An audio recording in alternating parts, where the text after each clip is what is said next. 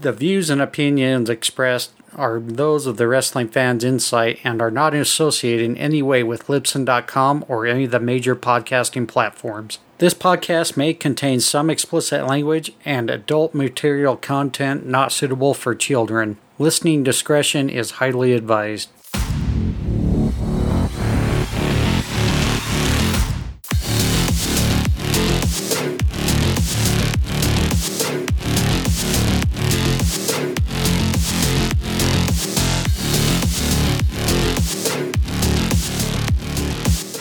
Everyone. You're listening to the Wrestling Fans Incite, episode number 22, and this is a very special one here.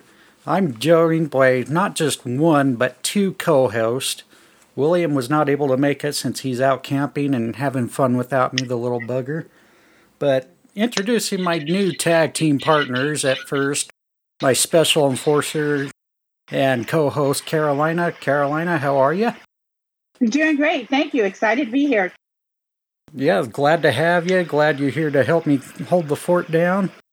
And my other tag team partner, my other co host, really great wrestling fan all around, both a fan of not just WWE, but also AEW. At Bama Girl Forever. Heather, how are you, Heather? I'm doing good. I'm happy had, that you had me here today.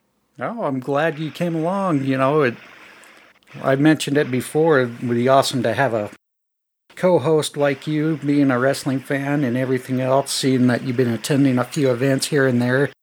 It's always great to have more fan interaction with these podcasts, and I'll tell you, I'm looking forward to having some fun.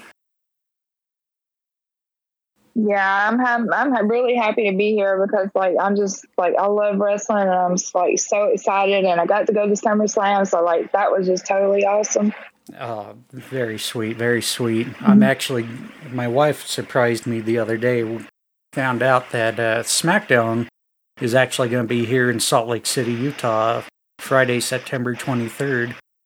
We're going to be going with a couple of our new friends from her recent new job here at home, which is funny. Friends from work at home. It's actually an all big network that they do for Amazon, so it's pretty cool. But really excited to attend yet another TV event. It's, I think the last one we ever had was actually just before the pandemic started. It was uh, Monday Night Raw, February. And it was just like weeks after, or weeks before when uh, AEW had their show in Salt Lake City, and that was the last one for their touring.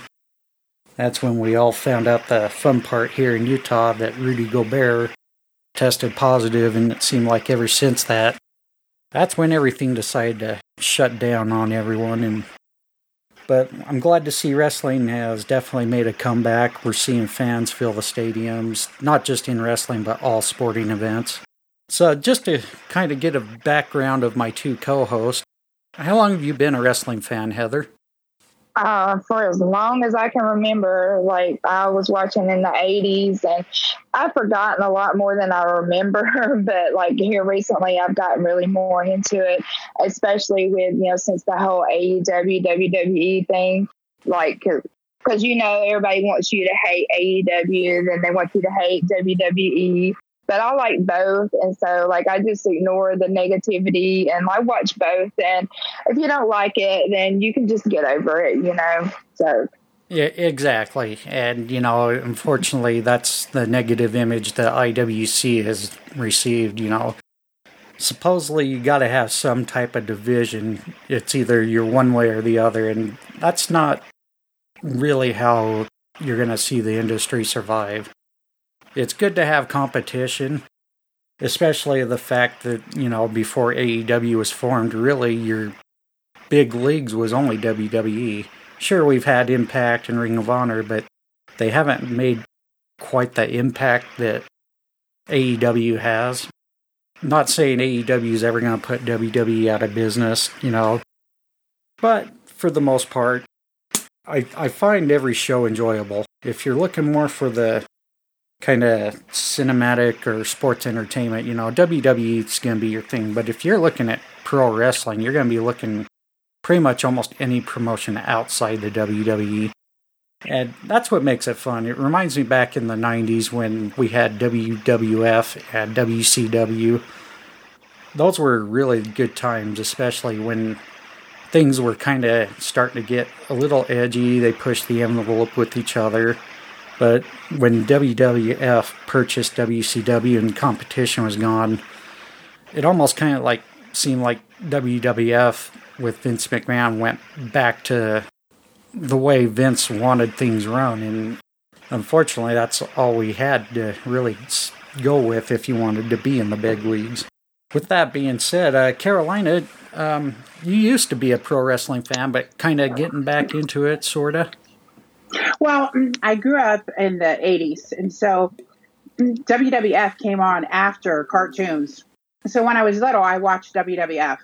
And I watched also the like um, the Von Erichs, and I watched Dusty Rhodes. They're my favorite. They were my favorite, and then of course Hulk Hogan. And I just, I just love the antics of WWF wrestling. I guess because I was young, and it was, um, you know, people are like, "Oh, it's fake" or whatever. But you know, I wasn't watching it for that. I didn't care. Right. I mean, they, uh, and so, um, and people were just always enthusiastic, and the storylines were always moving. There was always some, you know, there was always something dramatic happening.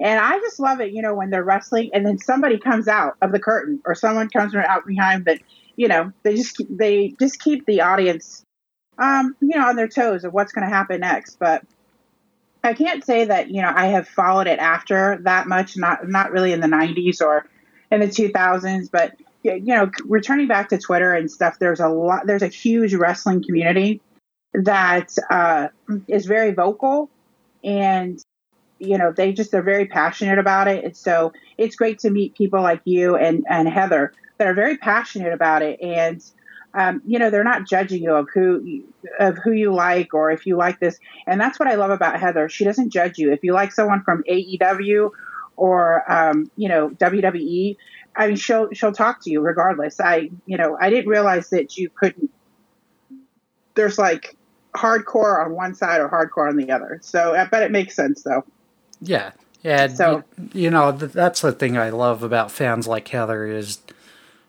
being one of those just all around wrestling fans. It makes it for not just easy conversation, but very enjoyable company. You know, especially when it's something you both really like.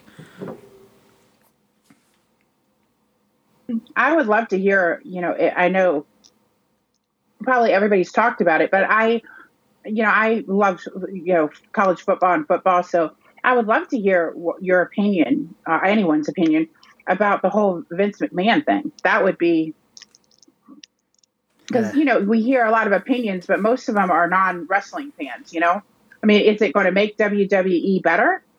Hmm? or, you know, with him being removed? Right now, I think we've actually seen quite the momentum shift I'm sure Heather's seen it too.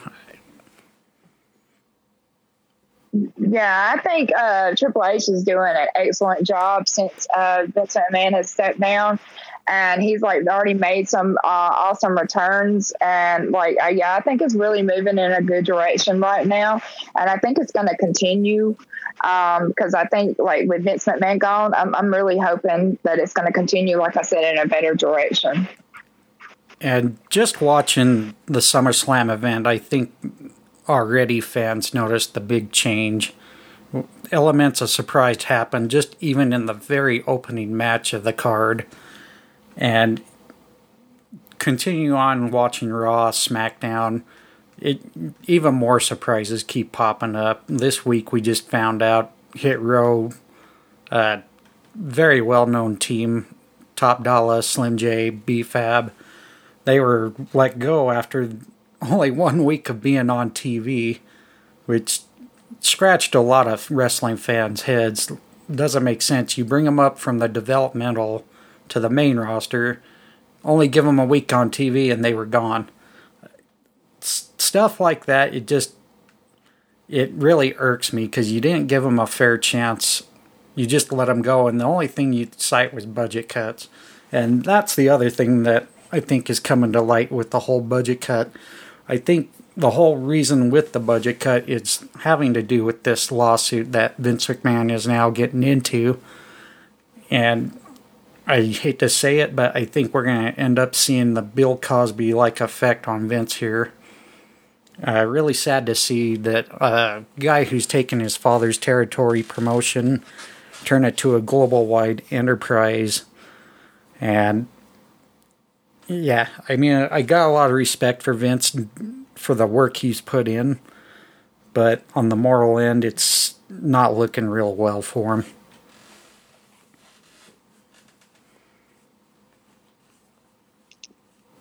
Well, I appreciate what he did in the 80s. You know, uh, I just appreciate all of that. And, you know, he is a major reason why, you know, professional wrestling is huge. You know, so I appreciate that. But it sounds like some of the things I've read, he's just, he's probably not someone you want to hang around with. So. No, I, I agree with that assessment. I guess I could have said it a little more simpler than that. but yeah, I, I think everyone's kind of wanting to step away, even the stockholders. And I was actually really shocked when I saw Stephanie McMahon come back and they named her interim chairwoman for the company. Then all of a sudden we see Hunter back to his normal role, and it's obviously went in the right direction bringing those two back. Can I ask Heather a question? No, go ahead. Go ahead. Heather, since you're since you're an expert and you're a fan, can you give us uh, like your top maybe five female wrestlers, either AEW or WWE, or you can do them separate if you don't mind. Okay, top five. Like I will not do them separate. I'll do them together. Okay, I like Liv Morgan and um, Rhea Ripley. Even though she's turned to the dark side, she still is the top. I love her, and I love Thunder Rosa and Toni Storm. So how many is that right now? Because I like kind of lost track. just keep just keep going. We don't. Okay. We don't, keep going. Okay. I said Thunder Rosa, Toni Storm, Liv Morgan, and Rhea Ripley, and Alexa Bliss. That's what I'm gonna go with right now. Oh, and Bianca Belair. You cannot forget her. So yeah. And I'm go with Becky Lynch because yeah, she turned around and fight. She did good when she shook Bianca Belair's hand, uh, hand at SummerSlam. I think you know she's finally because she did she made a terrible heel, and I'm finally that she turned turned around and did a face turn. So I like yeah, I think she's gonna do good. But even though she's out injured right now, but yeah, so I think she's gonna come back better than ever. And I kind of feel with that whole heel turn, it's just fans were still love Becky so much. Excuse me. Had a sunflower hit the back of my throat. But yeah, I think a lot of it is just fans loving Becky so much the heel turn didn't work out very well. No, the heel turn did not turn out very well because everybody loves Becky Lynch. Like it just did not go over well at all because everybody just loved her. Like she tried so hard, but you know, like nobody just could. Like you, you still wanted to cheer for her even though she was supposed to be the bad guy. Like it just did not work. Yeah, and you know, with fans now cheering the heels more than ever, ever since the whole Stone Cold Steve Austin, when he first entered the WWE, he was booed heavily, but until fans were starting to see him go on his own away from Ted DiBiase, he was just getting cheered, and it was kind of like the reverse effect. You know, there was almost like, is there really such a thing as a true heel anymore? to some degree, yes. I mean, look at guys like MJF, Happy Corbin. But yeah, I mean, if they're a badass heel that takes it to the to their opponent, yeah, those guys are going to get cheered. And that's exactly what Becky did. You know, when she turned on Charlotte at SummerSlam a few years ago, people were cheering it. She was supposed to be the heel turning on her friend, but it backfired it just made people cheer, cheer Becky even more. And in a way, I think it was, I'm not sure if the right way to say was uh, kind of a backfire, but the fans definitely felt Becky got screwed. And in a way, it's kind of like the heel tell, telling the real truth of the story there. Yeah, I mean, I'm really kind of tired of Charlotte Flair. Like, I mean, I'm probably a lot of people are tired of Charlotte Flair because they say that she only gets so many title opportunities because of who her father is. So, you know, like a lot of people, that's why they really kind of cheered because of like they're really tired of Charlotte Flair. I mean, I might be wrong on that, but that's just my opinion, you know. Well, no, no such thing as a wrong opinion. Everybody has them, and that's why we're wrestling fans. I have a question specifically for Heather. You ready, Heather? Yes. Who is your favorite Polynesian wrestler? Is it Roman Reigns or the Usos? Oh, good lord! I know you did not go there. go ahead and tell us why you love either one of those. I do not love either of those. I think they need to. if you see Heather's timeline, you if you see Heather's timeline when the Usos are around, or um, or Roman Reigns is around, oh, that's a good way to you know to get her to set her off because she's not really a fan of either anymore. Oh yeah, you can I mean, see it. I mean, it's not that I don't like them. I mean, it's just that I'm tired of them. It's like, okay, you okay, you won, go away. It's like it's like when they win, I'm just like blah blah blah. Okay, you won. Okay, bye, go away. You know. yes, but if you got to meet Ro- Roman Reigns, would you turn it down? Uh no, heck no. Cause I like I used to love Roman Reigns. Like that's why I posted the other day. It's like wrestling is so crazy. Like they do their roles so well. Like cause like it was, I used to be I loved Roman Reigns and hated Brock Lesnar. You know, like not really, but like now I'm like so pro Brock Lesnar and cannot stand Roman Reigns. It's like they are that good at their roles, you know and it's like because like it's just like before like i said i was like all about roman reigns. Like oh you know get brock lesnar. I can't stand brock lesnar blah blah blah. Now it's like brock get him you know? Because it's like that's they're that good at the roles they play you know? Exactly. I mean they just know how to get into the fans psychology just to get them to turn around. I mean one of the biggest examples i'll use is I don't know if you remember this, Heather, back when Dolph Ziggler was the world champion after cashing in his Money in the Bank on Alberto Del Rio. And then they had their next match at the very next pay per view. I can't remember what it, which one it was, but it was right when Dolph wasn't sure if he was going to make it due to concussion, and Alberto in that match ends up giving Dolph a kick in the head and then it was a double turn. Like they were trying to switch the roles around. Dolph ends up now being the face, and Alberto Del Rio becomes the heel. These guys know how to get fans either on their side or get under the fans' skin. And just like you mentioned with the whole Brock and Roman deal, it was vice versa on the face and heel role a couple years ago, but now it's switched and it's really got the fans 180 from what we've seen before. So I have another question. Um, I'm just filled with questions because I just love learning. Um, actually, before I ask a question, Amber Holly, did you have a question or did anybody else in the room have a question? Because feel free and we'll give you a mic. But Amber Holly, do you have a question? Oh, she might not be near her mic, but I wanted to ask both of you uh, what events, because we're what, in August now, what events are you looking forward to for the rest of the year? I'll let you go first, Heather. I don't think I'm going to get to go anything to anything else because you know, I went to SummerSlam and I went to Raw in April in Knoxville, and um, that's I don't think I'm getting to go into anything else this year. Yeah, as far as me, I'm looking forward to attending the SmackDown event, like I mentioned earlier. But if you're talking just are you talking mainly just any event in general, whether watching yeah. pay per view or? Yeah, I, am just I, not necessarily that you have to attend, but you know that would be pay per view that you're looking forward to. Oh, I'm looking forward to Clash at the Castle, and it's like I posted the other day, September 3rd. It's going to be like Christmas Day because that's the day Bama football returns, and I get to watch Clash at the Castle. That is like that's going to be Christmas Day for me. Like I cannot wait. Awesome.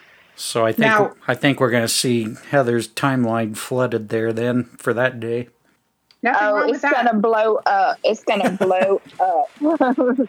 And for my part, to answer your question, I'm looking forward definitely to the SmackDown coming here to Utah. It's not very often we get very many events. We actually had more events this year in the last probably five. But I would say Survivor Series for the WWE, and I believe it's Full Gear in November for AEW. Those two events I really look forward to right toward the end. I was originally going to go on the Chris Jericho cruise which was actually scheduled for March this year, but they postponed it due to not enough cruisers being able to afford it. And I was going to try to attend it, the rescheduled one, which was going to happen in February, but unfortunately for my wife's schedule and I, we're not going to be able to attend it. We're going to try to go to the one after that, if as long as Chris Jericho keeps it going. I hope you don't mind because I just keep asking questions because you guys are just so awesome at answering them. Uh, but like I said, I watched you know wrestling from WWF. So what has been, especially for I guess for you, John, and and you know Heather, but what has been the biggest changes in wrestling? I mean, maybe in the last ten years that you think has either improved or made wrestling worse. I mean, if they changed any formats or changed something in which it's kind of like, oh, this has made it better, or no, they've made this worse because I know they're on TV all the time now and stuff. So, have you seen anything like when you first started watching? I mean, obviously the popularity is, uh, you know, is just absolutely global. But are there moves or changes that they've made to wrestling that's either improved it or made it worse? Why, why don't you go ahead first, Heather? Well, the one thing I don't like about WWE is there is too many video packages and too many like they they leave the wrestlers in the ring for too long, like during commercial breaks and stuff. And like I, I noticed like here recently since um, Vince McMahon has sat down that they've tried to do a little bit more rest, actual wrestling on a wrestling show, like because there was like just like not enough wrestling, like it's too many video packages, too many commercial breaks, and uh, so like I've noticed that that they're trying to improve that, and like on AEW there's like more action and all that stuff. Like that's what I've been noticing, like with WWE, like like just like I said, too many video packages and stuff like that. But like I said, like I have forgotten more about wrestling than I remember because like just other things going on. Because I did start watching for a period there, but that's what I noticed going on right now. I think for me, when WCW went out of business, and I know it's been longer than 10 years, I think a lot of it is Vince McMahon went backwards before he started taking WCW a little more serious. We see him come up with all these cartoonish like characters in the ring, and he followed WCW's suit and started getting a little more with this, kind of using more real name like real using more like real name believable name stuff for his talent unfortunately you know they decided to tone it down after the attitude era was finally coming off its peak. And they made a good move. They went more toward the children for their target audience, which if as long as the children are still watching it today, obviously they're going to get older and now the WWE is looking more toward the TV 14 programming which is the right move cuz you're looking right at that transition where the kids who were watching before are now starting to get older and you got to find a way to keep their focus on their product. I believe now with Hunter and Steph taking charge, they see that and they're going to roll with it. The other part is with AEW now in the picture, even though it's not real threatening competition, but it's more alternate choice to watch. It it's going to keep the fans watching both brands, whether they like one or the other or they like them all. It's going to spark interest, whether, you know, like mentioned before, whether you hate it or you like it, you're going to keep watching it. You're going to keep trying to compare the two. But all in all, that's what they want. The wrestlers you're starting to see interact a little more with each other outside the respective brands. And that's why I like seeing stuff like that on Twitter as long as you're seeing talent from both companies communicating with each other and giving the respects to each other, I think that should be the example all wrestling fans need to follow. Um, it, it looks like we have Chris here. Chris, did you have a question for Heather or John? Um, sure. Yeah. No, I have a question. I was curious, like, what do you think uh, in terms of years down the road? What do you think is going to happen with uh, with WWE, especially given their their changes, uh, you know, internally, organizationally? obviously, with Vince McMahon moving on, uh, a couple people getting fired behind the scenes.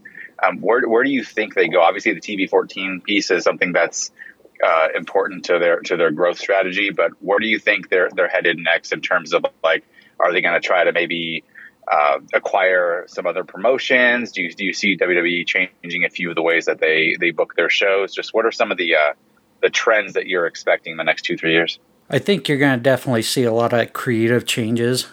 Um, I mean, if you looked at how the few last few weeks NXT 2.0, in my opinion, we've seen that as the better programming because you've seen more wrestling in the ring. Now that we've had Hunter and Steph in charge for the last couple weeks, I hate to really kind of say it, but NXT's kind of gone back to now the developmental feel.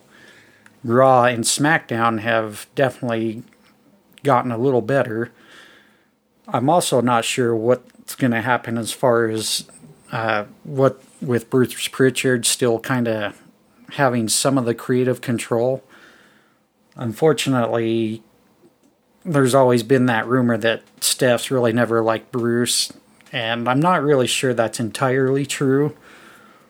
But as long as I think Bruce is there and he can get some of the backup from Triple Triple H and Steph, I think he's not going to be working his hectic hours like Vince McMahon always expected all of his employees.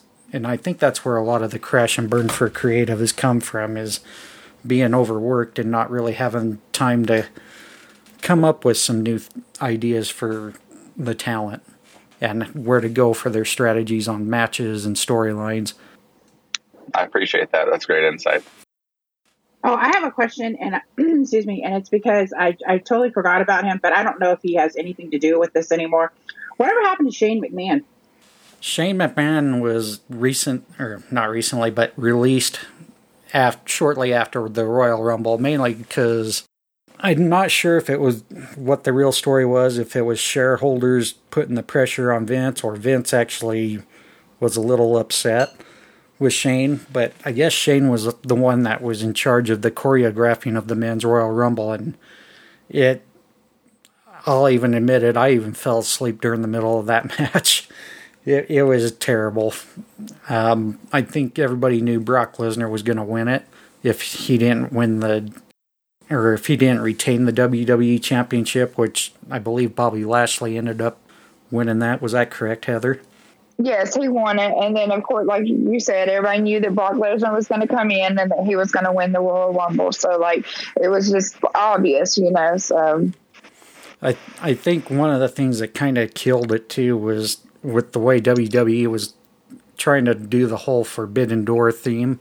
It really backfired because the only Forbidden Door we saw was Mickie James, that who was currently then the Impact Knockouts champion, participating in the Women's Royal Rumble and not so much anything surprising for the men.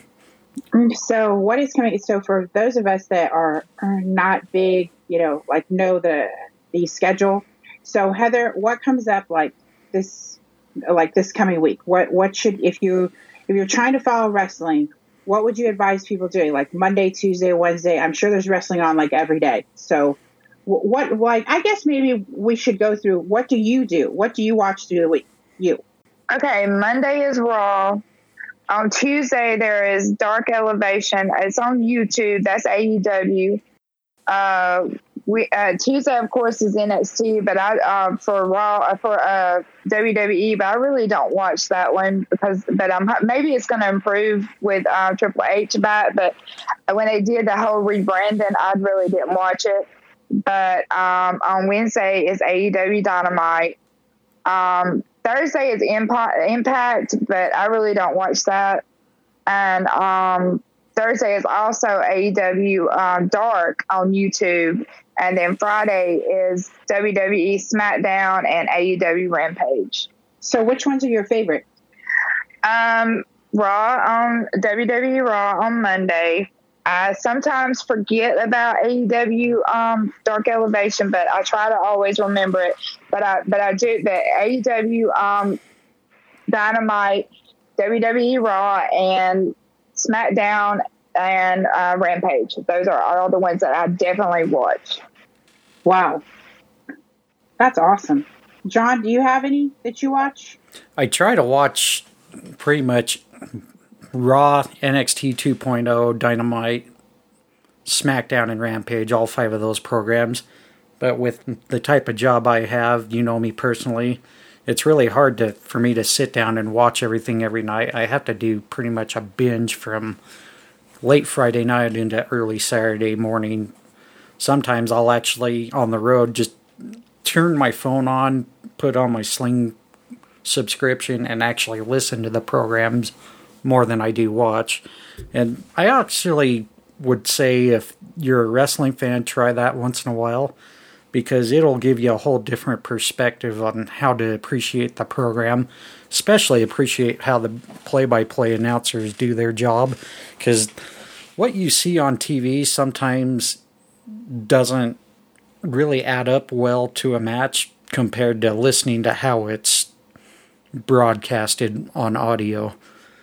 It gives you a whole different way of seeing how the wrestling match is if you got a good imagination so, are, excuse me. So, are there like, uh, for example, Heather, on Monday on Raw, is there? I mean, are, what are the current, like, I guess storylines right now? I don't know if that's what you would call them storylines, but what are the current ones? Well, right now on Raw, um, they just back, they just brought back. Um, was it on Raw, John, where um, they arrested uh, Dexter Lumis? Was that on Raw? Yeah, that was actually the end of the AJ Styles and Miz yeah. no disqualification match. Yeah, okay. I, that, they brought him back, and I still don't know what that is, that is about. And then Scarlett and Karrion Kross came back, right, and attacked Edge. No, they. Oh, was that SmackDown? That was actually uh, on SmackDown, and That's they were going after Drew McIntyre on that Drew one. Drew McIntyre. Okay, yeah, okay. I'm sorry, I get everything confused because I watch so much wrestling. So, but yeah, like the whole thing, like uh, like with the Usos, you know, that's going on. Like right now, uh, the Usos attacked Drew on um, SmackDown because. Um, Sami Zayn keeps getting involved because he thinks he is an Uso. Um, he keeps saying because he wants to be part of the whole Roman Reigns and Uso bloodline, but he really just keeps causing problems. And I, like it, that's ongoing. And um, but Drew McIntyre wants to be Roman Reigns to get the belt at Clash of the Castle. Um, that's going on. And then the Karrion Kross and Scarlett came back and they are attacking Drew McIntyre because I guess Karrion Kross wants the belt from Roman Reigns.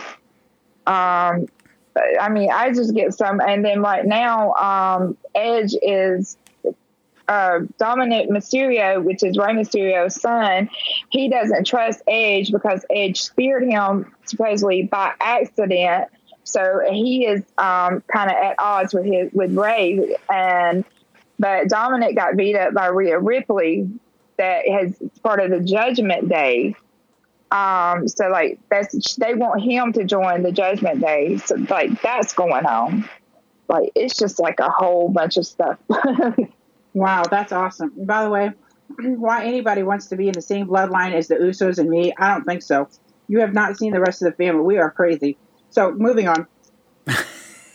All right. I'm just saying, I don't, I don't understand why people would want to do that. That's so silly. so, but I guess if it gets the audience all worked up, I guess uh, you know it's doing its job. So, yeah. So, uh, John, like when you and William do your podcast, like what do you guys talk about? Because I mean, I've listened, but I mean, can you give the those uh, in the Twitter space that may not, you know, know how to get to your podcast or know that you have a podcast? What do you and William talk about? We we basically cover the five programs I mentioned. We watched uh, Monday Night Raw, Well, actually, let me kind of backtrack. We try to keep it together in the companies. So we always start the podcast off with the results of Monday Night Raw, NXT 2.0, and then SmackDown. Then we go right into our AEW coverage, covering both Dynamite and uh, Rampage. Sorry, I had a brain fart there. We don't really cover much of the shows that you would normally see on uh, WWE Network. I'm not sure if they still do the main event or not. Um, but AEW, like Heather mentioned, they have Dark and Elevation on their YouTube channel. And yeah, it's kind of like one of those deals where it's out of sight, out of mind, and you forget about it. Unfortunately, I think the only problem with the wrestling world right now is one company well, two companies, WWE and AEW, just have too much programming going on. I kind of feel if they were to cut Monday Night Raw down to two hours, it would be a little more beneficial to that brand.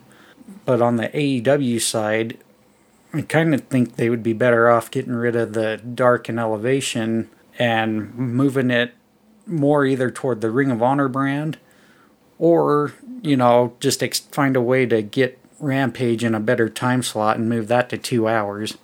But none. But kind of going back to your question, where I kind of went sidetracked, and my apologies. Yeah, that's that's how we run our format. We kind of go over the match results and give our takes on how we see each match and where it might possibly go. And we're going to hopefully do a little bit better job covering pay per views and premium live events in the future here. We're gonna hopefully host a kind of a before and after each pay per view or premium live event.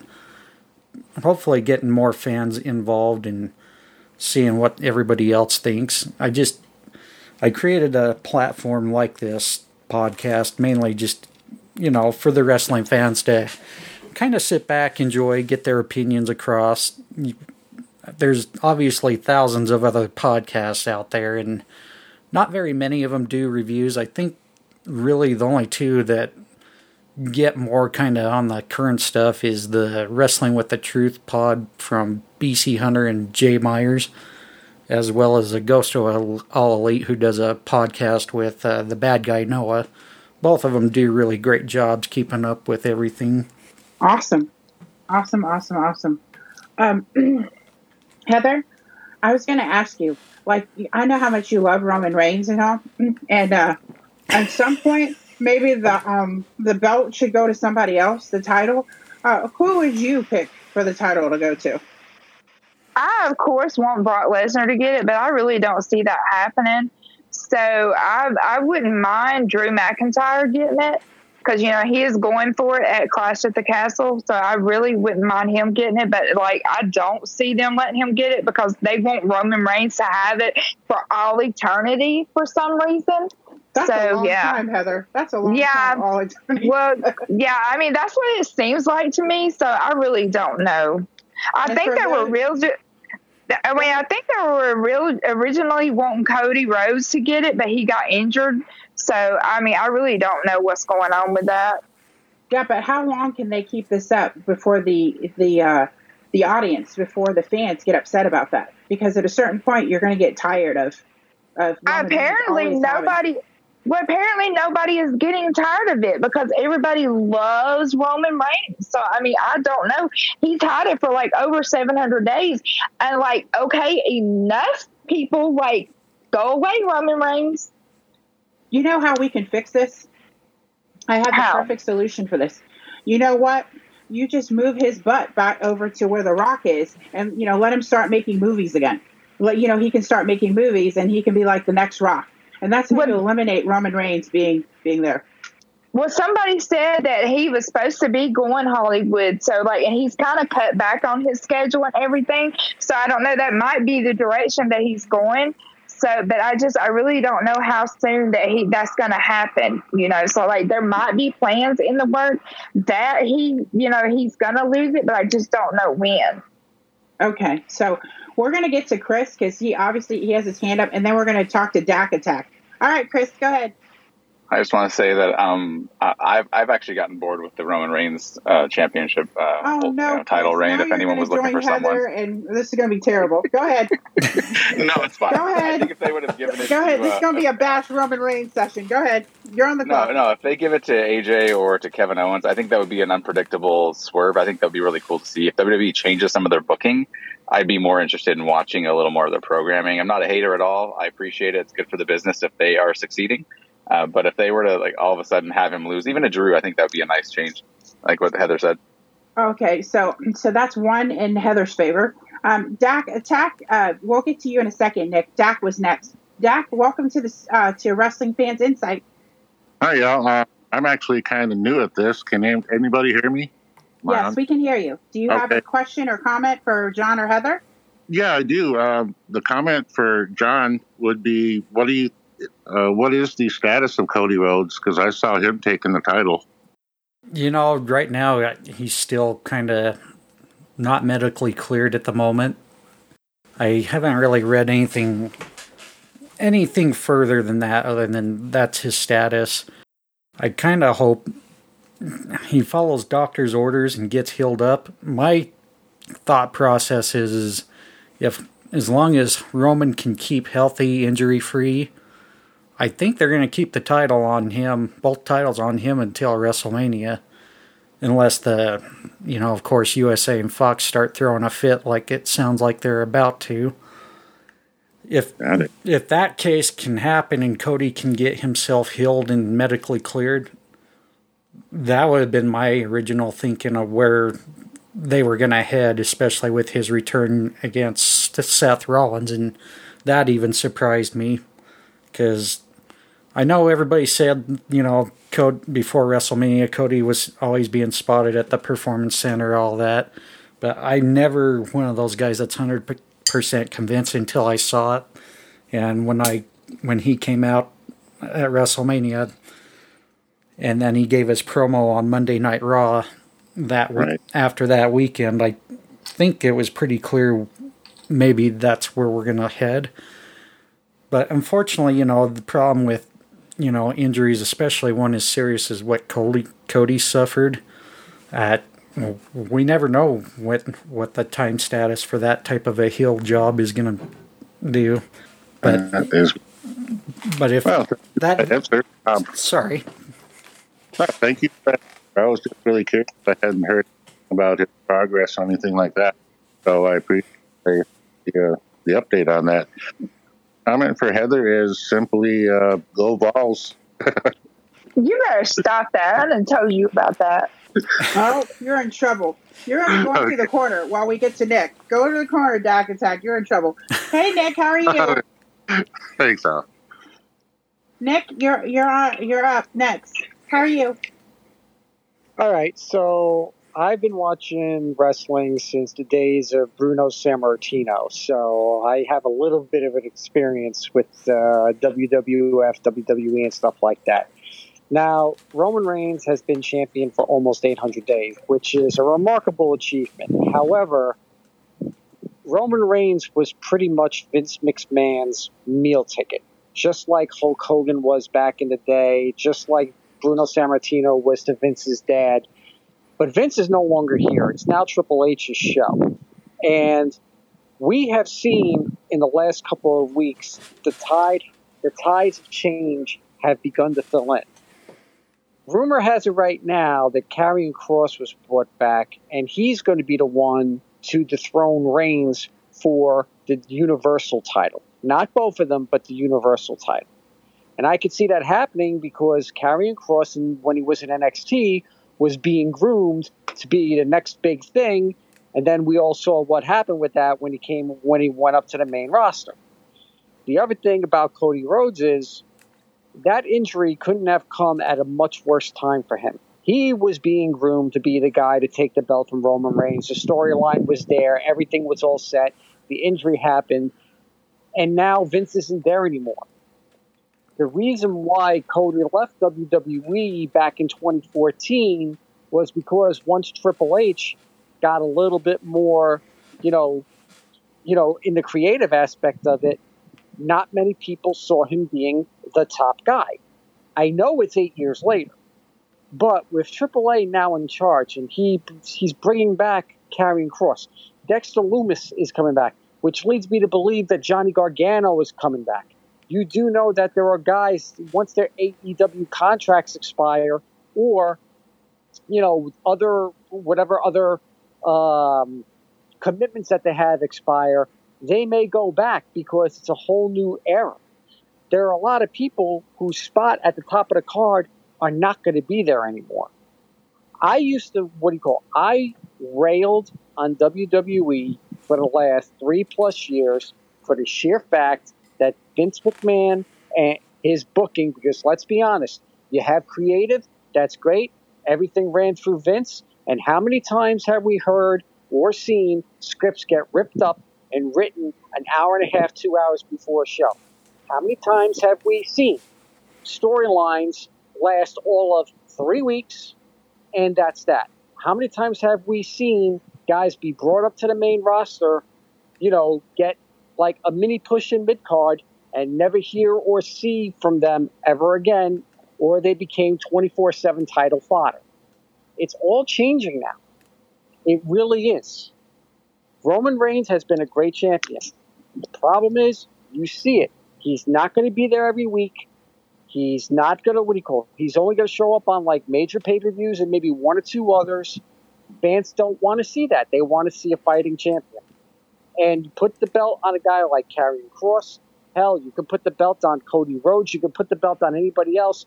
They will be that fighting champion that will be there week after week after week after week. The tide's changing. And I think we all have to embrace it. This oh, I, I, I pray so. For Heather's sake, I pray so. Because, I, I mean, if, if she has to go another 800 days with Roman Reigns, I don't think any of us are going to survive another 800 days of Roman Reigns. I'm just saying. Well, what say you, Heather? I would not survive. No, I would not. Well, it's a, like I said, it's a totally different landscape. You're talking to a guy who was brought up during the second Bruno Sammartino title reign of three and a half years. You had Bob Backlund from 1978 to 1983. Then you had Hulk Hogan from 84 until his first title loss to Andre on that primetime main event back in uh, ni- back in like 89 90. I mean, you don't see extremely long title reigns anymore. You don't. This is honestly the longest title reign with a world title that we have seen since, God forbid I say it, CM Punk in 2013 when he held the title for 467 days. And not to interrupt you on that, Chris, I kind of felt like that title reign was also tainted on Punk, and that's nothing on Punk. Creative just did a shitty job taking care of Punk as a champion. And you're right. I'm, there's just you haven't seen it since even before Punk. I believe John Cena held it for just shortly over a year. But before that, yeah, it it's very rare to see title chain or title reigns run this long. The last time we seen it was before WWE, WWF started doing monthly pay-per-views back when the only four pay per views existed, which were Royal Rumble, WrestleMania, SummerSlam, and Survivor Series. And I think that's been really one of the biggest downfalls for WWE is with th- that many pay per views, or I'm sorry, now premium live events. I think storylines get rushed and the suspense isn't as good as what you kind of see in some of AEW. Although I kind of feel AEW needs to kind of start picking up the slack in some ways where they've really kind of, ever since Tony Khan's been, since Tony Khan bought Ring of Honor, he kind of fell back on those type of duties. I think right now is just the time for Tony Khan to kind of start looking at maybe getting a better team for creative rather than just him. I have a question for Heather. Yes. Are you ready? Don't laugh. I, I, these are serious questions. That, you know, I, I probably stay up all night just thinking about these things. I, I don't get any sleep because of it. Heather, who has the best entrance music Uh, I'm gonna say Jon Moxley. I love Jon Moxley. I love Wild Thing. His entrance music. Okay, what is it? It's Wild Thing. Oh, okay. Now, who has the worst? I'm gonna say Theory because I can't stand him. okay. John, do you even care, John? Uh, I think as far as the best, I know mm-hmm. people are going to say, What the fuck are you thinking? but if you ever hear, the minute you hear MJF's song hit, it's mm. not even a half a second fans are reacting. And you, you know you got the fans right there when they're reacting that quick the minute your song hits. He does such a great job being a 24 7 kayfabe heel. He always stays in character. And I actually got the chance to see him on the very first Chris Jericho cruise I attended. And I'll tell you, man, that guy, he does not break. And it's kind of funny to watch that too. Because if you come across a fan who still is naive to the wrestling business and you see a guy acting like that 24 7, it, it kind of makes it more comical. But you have to make sure you prepare that fan, say, hey, he's going to be a dick. You need to be careful around it, not take it serious. But as far as the worst one, I don't know. I I really don't have a worse one to think of, to be honest. Okay. Well, if somebody's listening to this, you know, because it's being recorded, we just want to i just want to shout out to the listeners here. We have Amber Holly, and we have Jay, we have Chris, Rosie, uh, James, Jess, and A Town. So thanks for joining us because this has been a lot of fun. So just wanted to let everyone know if they're listening to the recording who's in here. So I guess, well, we see Jay here. He's come up to speak. How are you today, Jay? Oh, I'm doing all right. I really could be better, but I can't complain now. Oh, we hope you. We hope the rest of the day goes better. Did you have something you'd like to say to our host John or to our uh, wrestling wizard over here, Heather? Well, one thing in particular, because I've been hearing a lot of chatter about the women's division and the state of the women's tag titles and their singles titles. Where do you see uh, everybody going forward with uh, now that Sasha Banks and Naomi are slated, I, I think potentially slated to come back? And where do you see that going down the line? Because the division right now is look like utter trash, and it's not really getting better. Why don't you go ahead first, Heather? I mean, right now they're doing. excuse me. Right now they're doing the, uh, the tournament for the women's tag titles, and um, Iyo Sky and Dakota are have won, and then uh, Raquel and Rodriguez and Aaliyah have won so right now. And I don't know who they're who's going next week. John, do you know? Uh, trying to remember right offhand, but it, my mind's drawn a blank right now. But I know those are the two teams that have won right now. Those were the only two teams. No, there's somebody that's wrestling next week. That's going. That's going to be wrestling next week, but I can't remember who they are. I know. Nik- Um, the- the- I believe Nikita Lyons and Zoey Stark Or Right. it. I think I can't remember who they're facing right off the bat. I want to say it was Natalya and I can't remember who her partner is. that was that was Natalya and Shayna Baszler. Yeah. But that that's about as far as I remember. I have to go back and actually look at the cards for the shows. But there was also the potential of uh, Raquel Gonzalez and then Aaliyah with uh, with her being her tag team partner. Right. Yeah, that's who's won. Ra- Raquel Rodriguez and Aaliyah have won. They won on Friday. They won their match Friday. So right now that they won, and Iyo Sky and the Dakota have won. So they and whoever's gonna win Monday will be like those. Those will be in the running, and then whoever will win Friday will be in the running. So it's like it's they're it's like what a just like a contenders match right now. And it's just going to go down until whoever's going to be the final two, the face, is what's going on right now. Okay. Okay. So I've actually got the updated bracket now. So Iyo Sky and Dakota eh, Dakota Kai defeated the team of T- Tamina and Dana Brooke in the first round. I believe that was on Raw. And then we're to be seeing this week on Raw Alexa Bliss and Asuka taking on the team of Nikki Almost Superhero and Doudrop. And thanks to WWE's really crappy ad here, it's really hard for me to see the other teams now. It looks like we're going to see, well, Raquel Rodriguez and Aaliyah defeated Shotzi and Xia Li. Nikita Lyons and Zoe Stark going to take on the team of Natalya and Sonya Deville. So, yeah, Shayna Baszler, I thought that might have possibly been wrong because Shayna's actually due for the Women's SmackDown Championship opportunity against Liv that Morgan. is right. That is right. Okay. So, um, Chris, did you have a question that you would like to ask? No, I just wanted to comment that uh, the best uh, theme song or entrance theme is CM Punk's Cult of Personality by Living Colour. At least that's my opinion. I just want to throw it out there. I love it, Living No. Color. So yeah, I would agree. No, I, I just think that uh, the best theme song right now for e- like uh, for anybody would be Edge Metalingus by Alter Bridge. Not bad, not bad at all. So, um, I've pretty much like run out of questions. Sorry, I've sort of I've sort of taken over the show. I didn't need to do that. I Oh. just I It's all good. You know, we went way off the format, but that's okay. It's good to get wrestling fans involved, especially with this being the very first live recording. And I appreciate it, each and every one of you tuned in. And please feel free if you got questions, comments, throw your hand up. Have Carolina interrupt us, and we'll get you in there. so are, are are you doing this again next Sunday?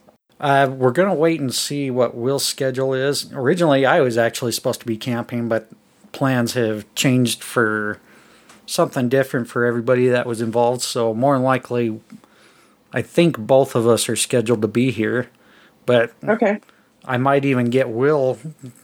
If Will is available, yeah, we will do another Twitter space and get him a little more acquainted with the wrestling fans since he doesn't really have he doesn't really do Twitter, but he's running the Facebook group the fans of pro wrestling for me. So, You know, if Will is here next week and stuff, Heather should be your co-host.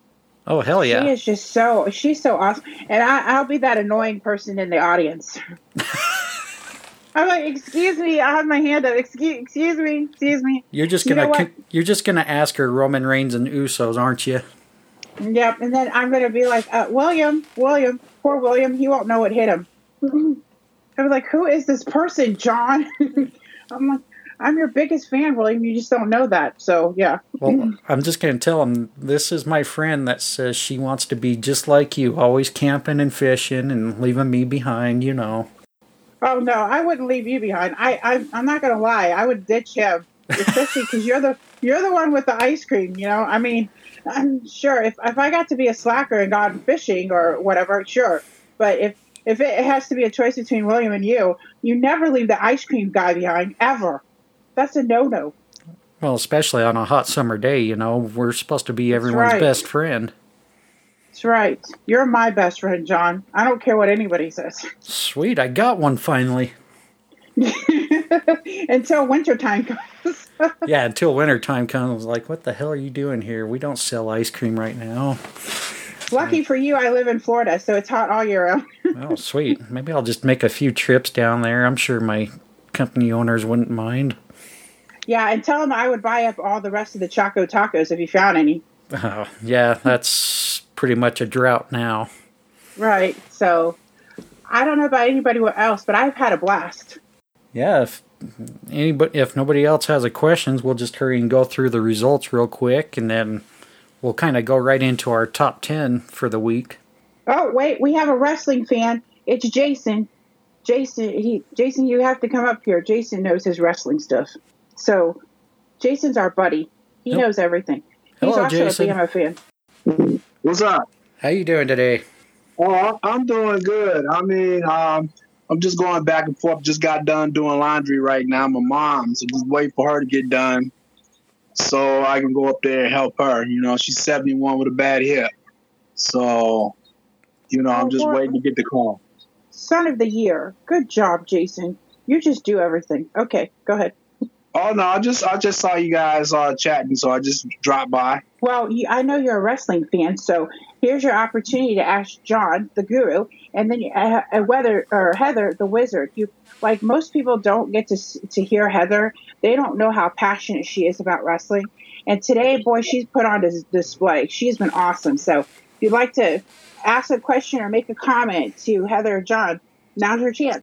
Um, don't really know because I don't know what you guys been talking about all afternoon. Everything, just anything and everything about AEW, WWE. It's um, the first show. Okay, so I have a problem. I just want your take on this.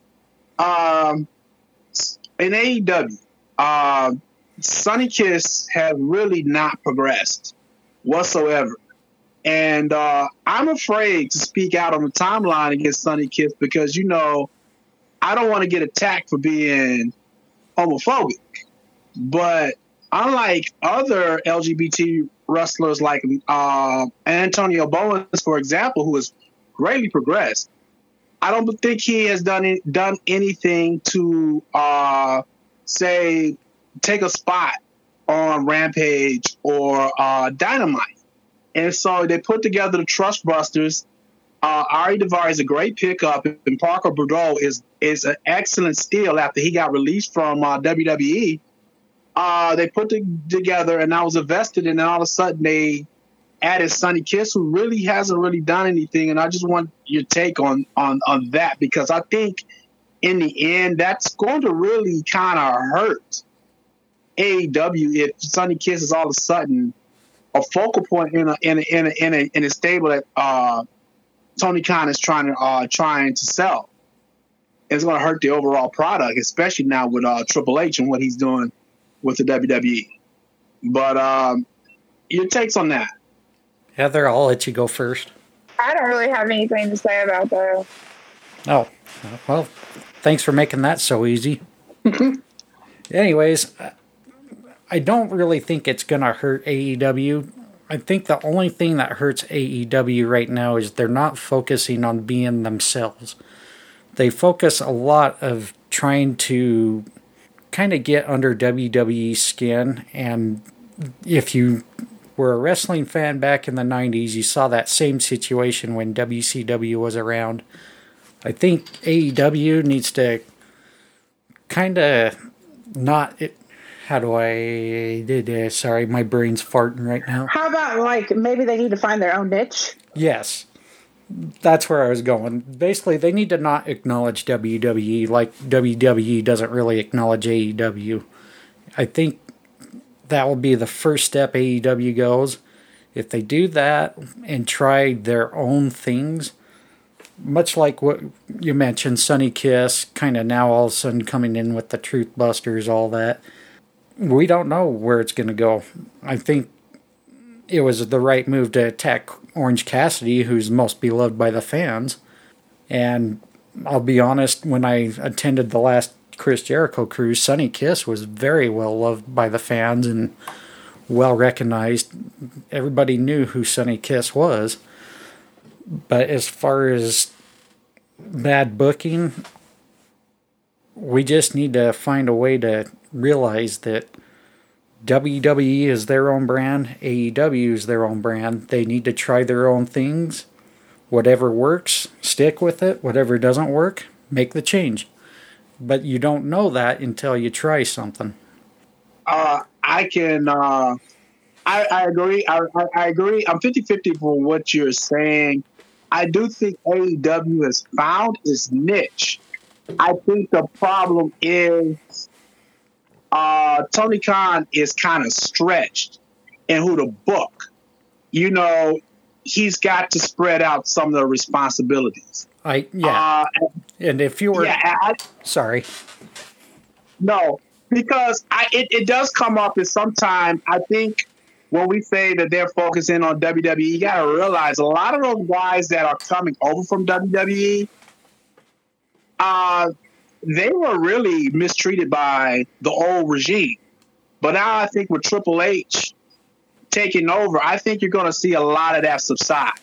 I don't think you're going to see a lot of attacks because a lot of those guys that work at AEW right now, probably with the exception of CM Punk, they respect Triple H. So, and they love Triple H, and there's going to be a time when contract comes back up, and they and maybe they will think, you know, I probably want to give it another shot now that Vince McMahon and Bruce Pritchard and uh, Johnny Ace is gone. So I don't think they want to burn bridges by saying whatever they uh saying whatever's in their, uh, on their mind about the WWE right now.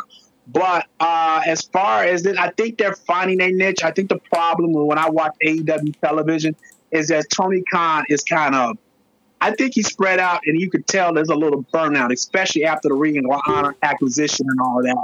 I think he does need to have responsibilities so we can focus in, you know, focusing on certain things so the so it just so so we can get the uh, dynamite and rampage to flow again. And uh, I'll just leave it at that, so I don't get all over the place. No, you're all good. I, I, I'm with you on the whole 50-50 deal right there. Um, but the problem is, is it's a business. People are gonna jump ship regardless. If they're not happy, they're gonna move on and see the other opportunities out there. And right now, this is probably the best time to actually be a professional wrestling talent. You got WWE, you got New Japan Pro Wrestling, you got AEW with Ring of Honor. You've got Impact. NWA Power, I'm kind of not sure. I want to say they're kind of hanging on by a thread right now. But, you know, there's always going to be pros and cons. People are going to get pissed. People are going to be happy. And I see where you're going with that. There, it's. I'm not going to lie. Yeah, there's probably going to be a lot of talent now happy that Vince has finally retired. They were Triple H guys. They might make they might change ship. But unfortunately, in the business too, money talks. And that's always a big proponent is finding out which company is going to be better for you. You saw James Storm, who had a brief stint few years ago, take a couple of matches in NXT. Unfortunately, Impact came in and made him a better offer because they didn't want to see him in WWE anymore. And I think if James Storms was to redo it back then, he probably would have stuck it out with NXT. Again, it's just nature of the business. It's going to be a matter of who you like, what fits your schedule, what's best for your families if you got one. There's nothing really more I got to say on that. My brain just froze. Jay, you had a comment? That's it. Um, ju- just for the simple fact of what uh, Jason was saying earlier, um, the simple fact of uh, everybody just like flip flopping back and forth, that's going to happen regardless.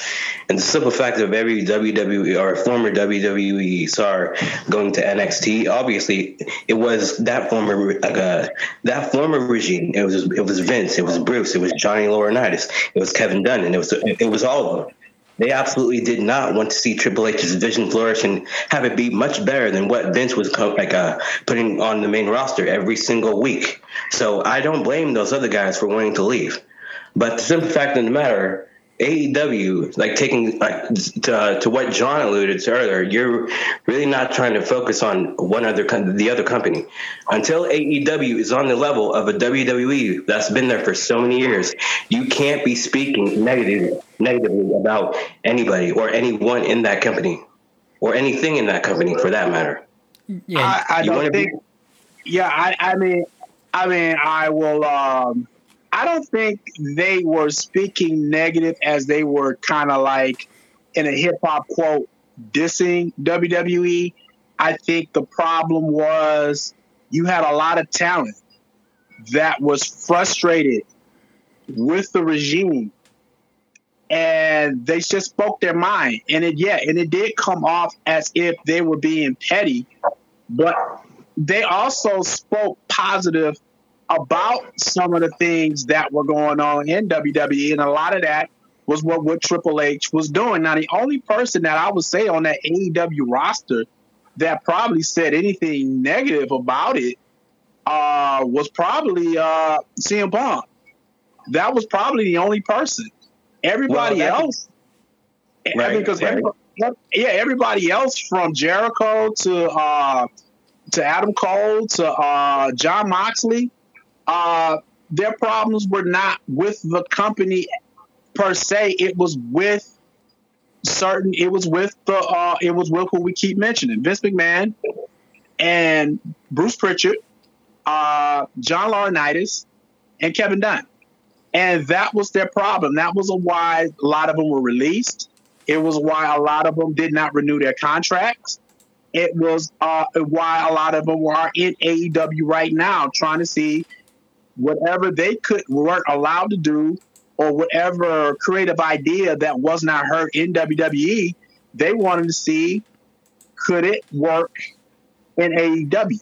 But as far as a lot of people have well, AEW talks negative about WWE. No, they're not really talking negative about the company. You know, I don't, I don't, I didn't take it as a slight. I just took it as them, you know, whatever they couldn't say because they were under WWE contract, they got it out then. It's not in a case where it was back in the 90s where Eric Bischoff would take pot shots at WWE. And I think that's where I'm coming. That's where that's he just popped in my head. Because Eric Bischoff used to do that all the time. He just used to take pot shots at WWE for no reason. And then it ended the yeah, yeah, and then, and then it bit him in the ass. I don't think that's the same situation that you're seeing in AEW. And I like and, and like I said earlier, now that that regime, now that there has been a regime change, I I expect them a lot to focus. Now they will have time to focus on who's AEW. Who's AEW? And I think I see it right now with Tony Khan. But as I said earlier, right now, some of those responsibilities that he has, he has to stretch it out right now. Because you can't have a situation with, where, where you have with Jonathan Gresham. That can't that that can't he has to find somebody. If he can't talk to Tony Khan, there's got to be somebody back there that he can that that he can express his uh, frustration to. So those are the kind of things that going forward that I'm I, am concerned. I'm more concerned and be looking at for AEW from that standpoint. Or Thunder Rosa and how she was booked earlier in the year. She expressed her frustration. She didn't like how she was being booked as a champion. So those are kind of things I look at. Okay, I guess we're all still here. yeah. I, so I'm interrupting again because that seems to be my favorite thing to do. So, Heather, what are your thoughts about all of this? I don't know. Yeah, I just try to really stay out of that whole mess with Vince McMahon and all that, but because I'm just like happy that I'm really happy that he's gone because like, he did mess up storylines. He did like because like the whole thing like he would tear up the storylines like right before everybody was ready to go out. He would just tear them up, and they were like would have to redo everything right before they were ready to go on and do the matches and everything. And like I'm just like I'm just happy he's gone. That's all I'm gonna say on that. I'm just going to basically repeat what I said earlier. I think a lot of a lot of the change you see is now being seen on TV, but with the Vince McMahon work ethic, you know, everybody had to be ready 24/7.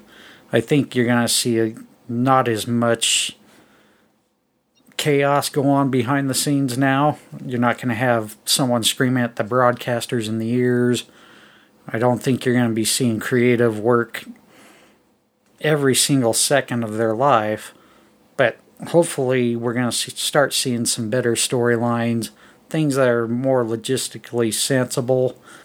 But you're right as far as Tony Khan with the whole hoarding talent. I think he did kind of stretch himself pretty thin. However, if he can get Ring of Honor going a little better, it will definitely help alleviate some of that pain. But at some point, you're going to have to be like WWE and release some talent and let them do their own thing elsewhere. Because if you hang on to them too long, it's going to be just like the Vince McMahon regime. They're going to resent you, they're not going to think about you, and they'll just go elsewhere to make money if it's going to be that case. Wait, we never asked. So, like, does Heather, does Triple H like Roman Reigns? Yes or no? I'm not really sure on that one. I think he does, but I'm really not sure. But um, I'm, I think he does. He does. But I think he's. I, I, think he's more of a. I think he likes Seth Rollins because like Seth Rollins uses his pedigree because I know he was back back in when he was really into it because he like he turned like Seth Rollins turned on the Shield and everything because of Triple H because like I know he liked him, but I think he does like Roman Reigns. Triple H is one of those guys who, if you respect him, he respects you. And probably the only one I really think had any kind of issues with him was CM Punk. Unfortunately, you know, not everybody gets along, and that's just one classic example right there. Yep. Not everybody's cup of tea. I get that. So, so basically, what we're saying now is that um, because Triple H kind of likes Roman Reigns, it means Heather he's going to be around for probably another 800 days. you stop it. You stop I'm, it. I was just, I'm trying to help you out here. And so, does, uh, does Stephanie like? Because you know what? If a, if a wife doesn't like somebody, it could be. Does Stephanie like Roman Reigns? I mean, I really don't know, but like, I really think that the way, like I said, like the way it's going with Roman Reigns, like kind of trimming back his schedule and everything, and they are talking about him going Hollywood. I really think that they, it's getting ready for him to lose the championship, but I just don't know to who. That's like the whole big thing. I, I mean, I would like, uh, like at Clash of the Castle, I would like Drew to win, but I just don't see that happening right now. Here's something, Heather. I just saw. So they're saying that they need a lead for Herbie the Love Bug. Roman Reigns would be perfect. Oh, good lord! for Her- Herbie the Love Bug, wouldn't he be perfect? That way he would have to give up his title because you know that would take a while. Can you imagine that? Roman Reigns, the star of, Her- of Herbie the Love Bug. Well, yeah, he can Herbie, do that. He can do that. and they're casting in September. I mean, that's only you know that's not that far away we could have this problem resolved in like two weeks. Okay, yeah, let him go do that. That would be perfect. Roman Reigns and Herbie the Love Bug, and then and you'd be happy because you'd probably go see it just because you just to make sure and verify that Roman Reigns is legitimately gone. Yeah, I would go see that definitely. Make sure Roman Reigns is gone. Yeah, but so then but then at the next premium live event, we'll see Roman driving down the aisle with Herbie the Love Bug. You know, ever since. Don't do that to Heather. Don't do that to Heather. well, hey, if Brock Lesnar can drive his damn tractor all the way down the ring, tip the damn ring all the way oh, over. so awesome. uh, I'm sure they can I mean, do something with Herbie. I mean, just sitting there watching that, like my view from where I was, like I just got to see like him just come, like I, I could see the entrance where they came in, and he got like he started walking down, and then he turned around and he went back and he got that tractor and he come down through there, and I was like, oh my god, it was like so awesome. I like I could not believe I was sitting there watching that, like it was just so awesome. I was like, wow. yeah, I have That's to say that was probably one of the best damn last standing matches I've ever seen in all of WWE's existence there. I feel like we solved problems today. Can I we... feel like we, we we didn't accomplish anything else, I don't think, but um, we we accomplished that. Now we, you know, we know how to get rid of Roman Reigns. Uh, so well done, team. Good job. Great. We're gonna make every one of you the honorary booker of WWE now. Well, I'm game. If you're game. Oh hell, can't can't do any worse than what we've seen the last few years. So you know. That's true. So now that we solved Heather's problem, who else has a problem we need solved? No one. Okay. No one so, needs a hug or anything. I don't think we're allowed to have hugs. I think that's like, oh. I think that's on the rules. That's on the Wrestling Fans Incite rules. No, I just said no, no kingmaker. Hugging. I just said no kingmaker BS. No kingmaker. Yeah. You know, what? you you should explain that. No, no, no. Because if Bernardo's not here, he's going to have to be the one that explains that. He started it. He can clean up his own little mess. Look, and we have the uh, the other troublemaker in here who like is totally supportive of that. not not Jay Boggs. No, somebody else. Is it who, Carrie? Who, uh, oh no, he's not in here. Oh, he, that's right. There's triplets, right? There's Bernardo, Carrie, and the other troublemaker in here. Oh dear. And no, we're not. Yeah. I, I gotta look at my phone because my screen's blank. Oh, so, okay. I see him. I see him. They come in. They come. They're triplets. It's Bernardo. It's Bernardo. You know who, and Carrie. So, does anybody else have anything to say, wrestling wise? Oh, oh, I have something to say. Okay. Well, say it. One thing I want to say is how on earth we get rid of the dub. the 24 7 title? Because that's been a looming thing for six years. Do you give it the sculling or give it that uh, mm. skull championship treatment? Throw the son bitch in the lake? I think we are. You haven't seen it really. No 24 7 shenanigans have been on TV the last couple of weeks. So I think they're slowly phasing it out. So I think I think it's on his deathbed. Well, and I really, I really love the fact that you know with the first round women's tag team championship match, we didn't see that shenanigans. Uh, that was what my biggest worry was. Was someone was going to be stupid enough to plug that into a, actually what was one of Dana Brooke's best matches I've seen in a while. And luckily, we did not see any of that, and it made that tag team match really enjoyable. Well, because Dana Brooke is from Ohio, I'm not going to slander it. I, I won't slander her hard. That's right. But uh, yeah, yeah, um, I will agree with you. But Dana Brooke, uh, I don't want to go too far off. Um, she was pretty decent when she was in NXT when she was with Emma, and then she just brought her on, and she just regressed dramatically when they brought her on the on, on the main roster. I, so uh, it's it's good. Hopefully, they stick her with a veteran again, or she gets the mojo back that she had when she was with Emma, and we can get something decent. I, I don't think we're going to get anything, but uh, I was scared for a second though. Going back to what you were saying initially, doing a tag team match with the twenty four seven. That's how you knew Triple H was booking. Because if that was Vince McMahon, oh, you definitely would have seen the shenanigans. You would have seen Akira Tozawa, R-Truth, and everybody, Drew Gulak, and everybody come up in there trying to pin her for the 24 7 title. And maybe Tamina would have turned on her or whatever and cost them the match. Yeah, so that, that was good to see. That's how you knew Triple H was booking it. Exactly. It, you know, and I'm sorry, we just I think if they were going to do something to that format, they sh- they would have just been better off bringing back the hardcore championship, and even doing that would have been a big risk because I don't think it's bringing really any value. It had a little bit of comedy with R-Truth in there for the longest of time, but it's lived its course, and it's time to move on and pretty much be done with that championship. Yeah, because I thought they were going to do something seriously with the title when they put it on Riddick Moss, and then Vince McMahon had a change of mind, and you know that was it. That was the only time I kind of took it seriously because Riddick Moss looked real good, and then when they went back to the uh, shenanigans, I was like, yeah, this title is really a joke, and it really has no business being on TV.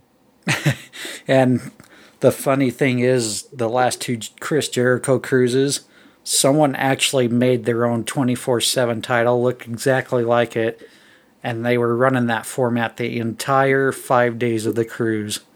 Just everyone was having blast, you know, pinning each other every deck. I think at one point Will Ospreay actually won the championship too, and same with Ricky Morton, which it like I said, it's got its comedic value to some point, but now in the wrestling, actual wrestling shows, it's just done. Yeah, I I, I agree. I mean, but I, I am not gonna lie. Some of those skits I did laugh when the Gobbledygooker won it. I was I, I was laughing. Yeah. I, I, you know, so some of the aspects of it, I mean, I don't mind. It just like, I like Vince McMahon when he thinks he had an idea, he would run it to a great idea that works. He would run it to the ground to where he didn't want to see it anymore. And I think uh, for initially when the hardcore title, when it did Crash Holly, going back to those time days, I look at it now and I can't believe that I enjoyed it because I was like, what the fuck? I mean, no, excuse my language on a Sunday, but I was like, what the hell? so, yeah, I think I, I, I, I, I'll be happy when they fade when, when that uh, 24 7 is no more. Yeah, I think the majority of fans are right there with you. It's just it's done, it's dead. Time to move on from it. Or you could just give it to me and I'll burn it for free. well, you know, WWE Shop has plenty of them on stock, Jay. Burn the rest of those, too. I want to get this off my chest, and I don't mean to change the subject, but now that Vince is totally out the way, and we talk about the WWE Hall of Fame, I know Triple H was responsible for a lot of those guys like uh, Scott Steiner for the Steiner brothers, for instance, uh, Bruno Sammartino, Bob Backlund.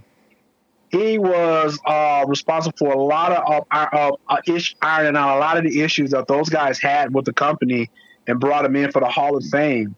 Um, I'm thinking right now that you know this is a perfect time to like vouch for guys that I really think deserve that recognition. Um, the Midnight Express, especially beautiful Bobby Eaton. Yes. I mean, he meant so much for a lot of those guys. For you, you, t- you, you talk to Stone Cold Steve Austin about Bobby Eaton. He has nothing but nice things to say. I know Triple H has nice things to say about Bobby Eaton, but the Midnight Express were they were this sick. They were like the tag team of the 1980s. You can't name a, a tag team feud in the 80s or even the early 90s without mentioning the Midnight Express. I mean, so I, I that's one tag team about you. There's a lot of talent right there, and I think we talked about wrestling a little bit on forward, or you follow me. I, I mean, I'll, I'll, I'll move on forward about other guys, but one guy, one tag team, I do think needs this recognition is the Midnight Express. Now, my question for you on that is which version of the Midnight Express would you like to see? Uh, the best version that was Stan Lane and uh, Bobby Eaton. That is uh, that is not up for debate. I think Randy Rose, Dennis Condrey, and I think there was another person that was that was uh, before it was Randy Rose and Dennis Condrey.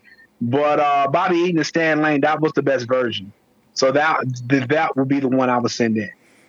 I agree because that's when I actually started watching wrestling. I actually started it what as a routine with my grandfather. We used to watch PBA bowling, and then shortly after NWA came on, back when it was Jim Crockett Promotions, and the first team I actually watched, well, first teams I watched was Gene and Ole, or not Gene and Ole, Ole and Arn, but also Bobby Bobby Eaton and Stan Lane and Jim Cornette really did a great job being the mouthpiece for that team too. So if they were ever to put the Midnight Express in, I really hope they put all three of those guys right there. It probably wouldn't even be bad to get Dennis Condrey in there as well. Those three I recognized more of the Midnight Express than anyone. Yeah, I think the problem has been in the past has been Jim Cornette. But I would think that if he goes in, he'd be so humble that you wouldn't get the Jim Cornette that we know of now. The little, you know, little crazy, you know, what is it? What these what is he gonna say? Is he gonna shoot off the hip or whatever? I think he'd be so humble. Because when he uh, inducted the Rock and Roll Express in the Hall of Fame, he was he was humble just to be there and just to induct the both of them in there. So I don't think you're going to get crazy Cornette. And I think that was the that's the, been the biggest concern about inducting the team in. But I, I know Triple H is good at ironing. He's he's been good at ironing out things with people in the past, and now that he has, uh, now that he's running pretty much running the show, that'd be like that's one of the first ones. I think another one to be the British Bulldogs, but that's another topic. I know Davy Boy's finally in there, but I think that team needs to be in there as well.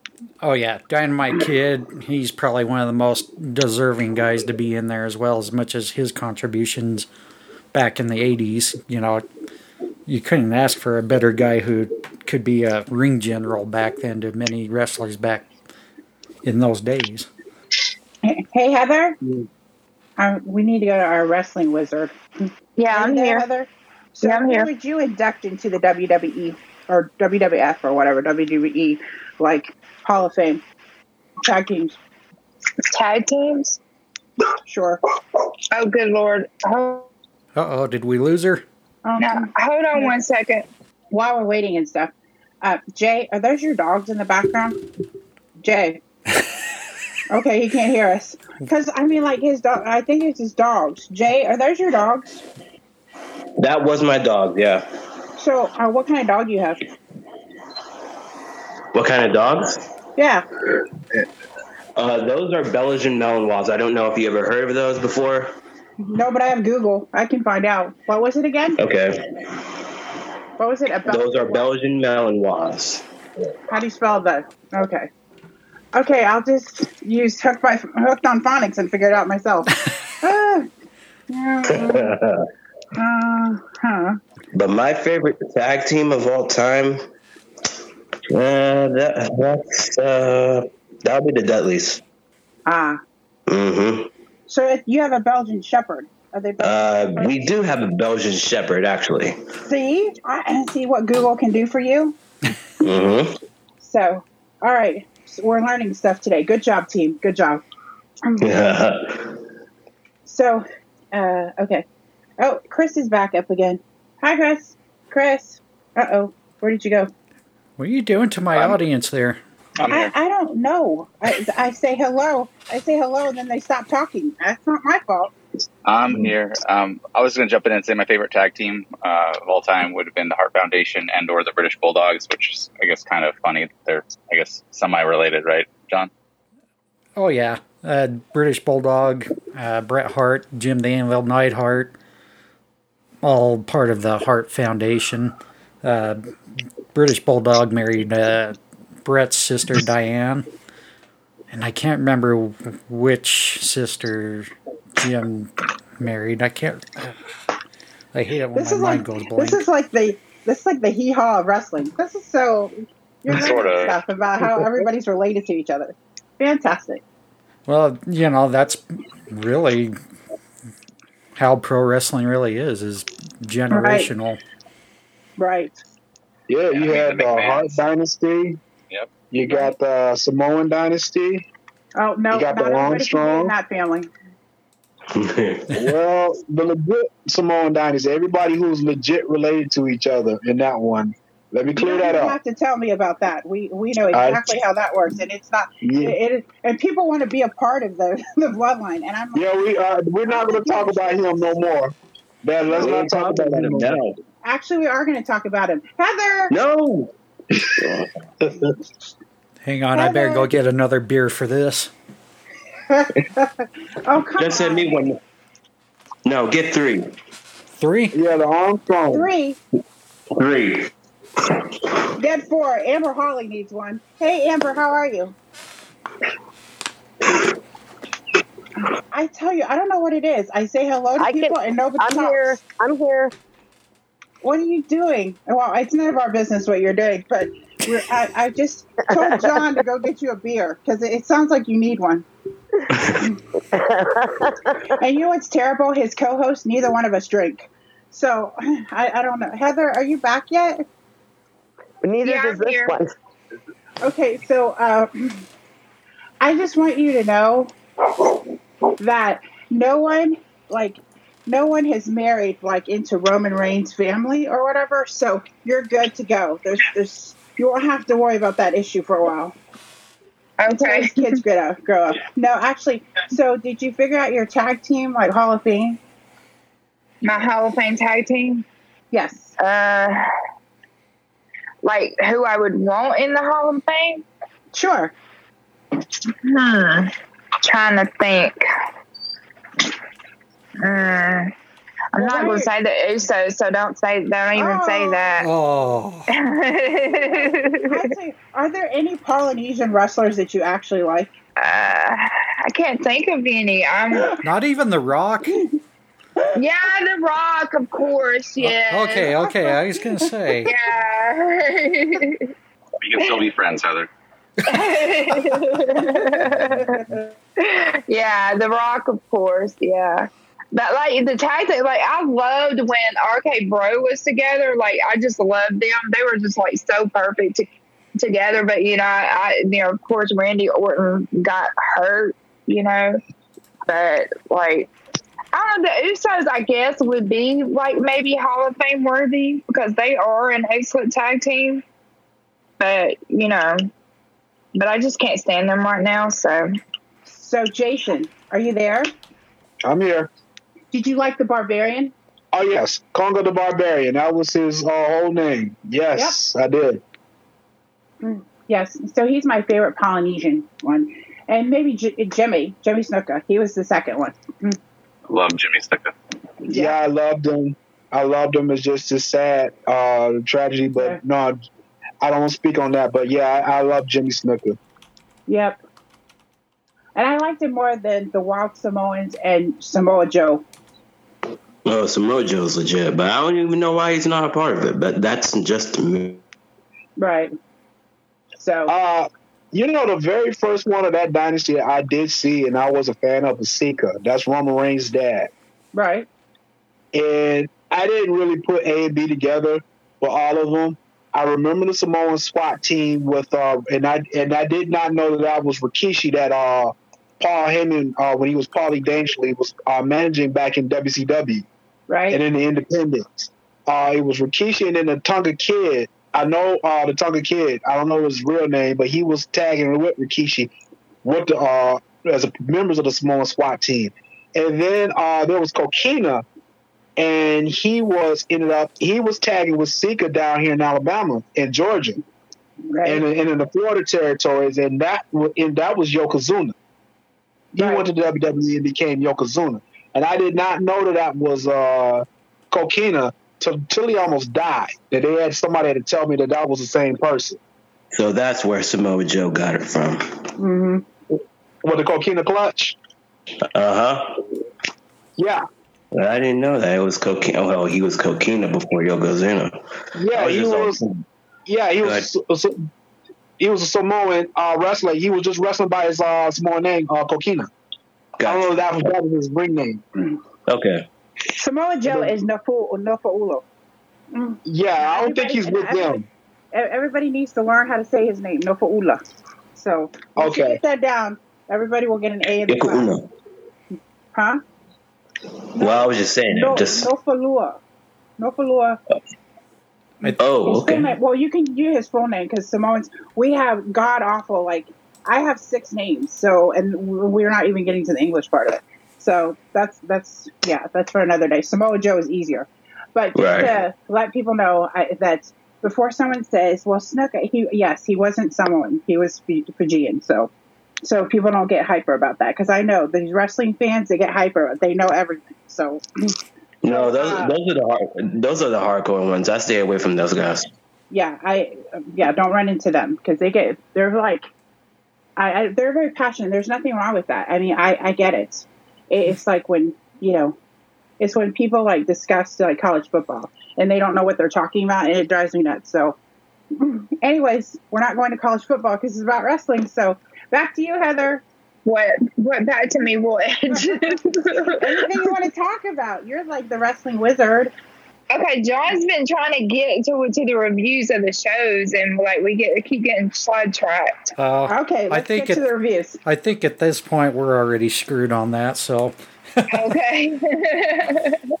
actually, why don't we just go ahead and go into the topic, and everyone can participate. Just make sure you raise your hand, and Carolina will find you.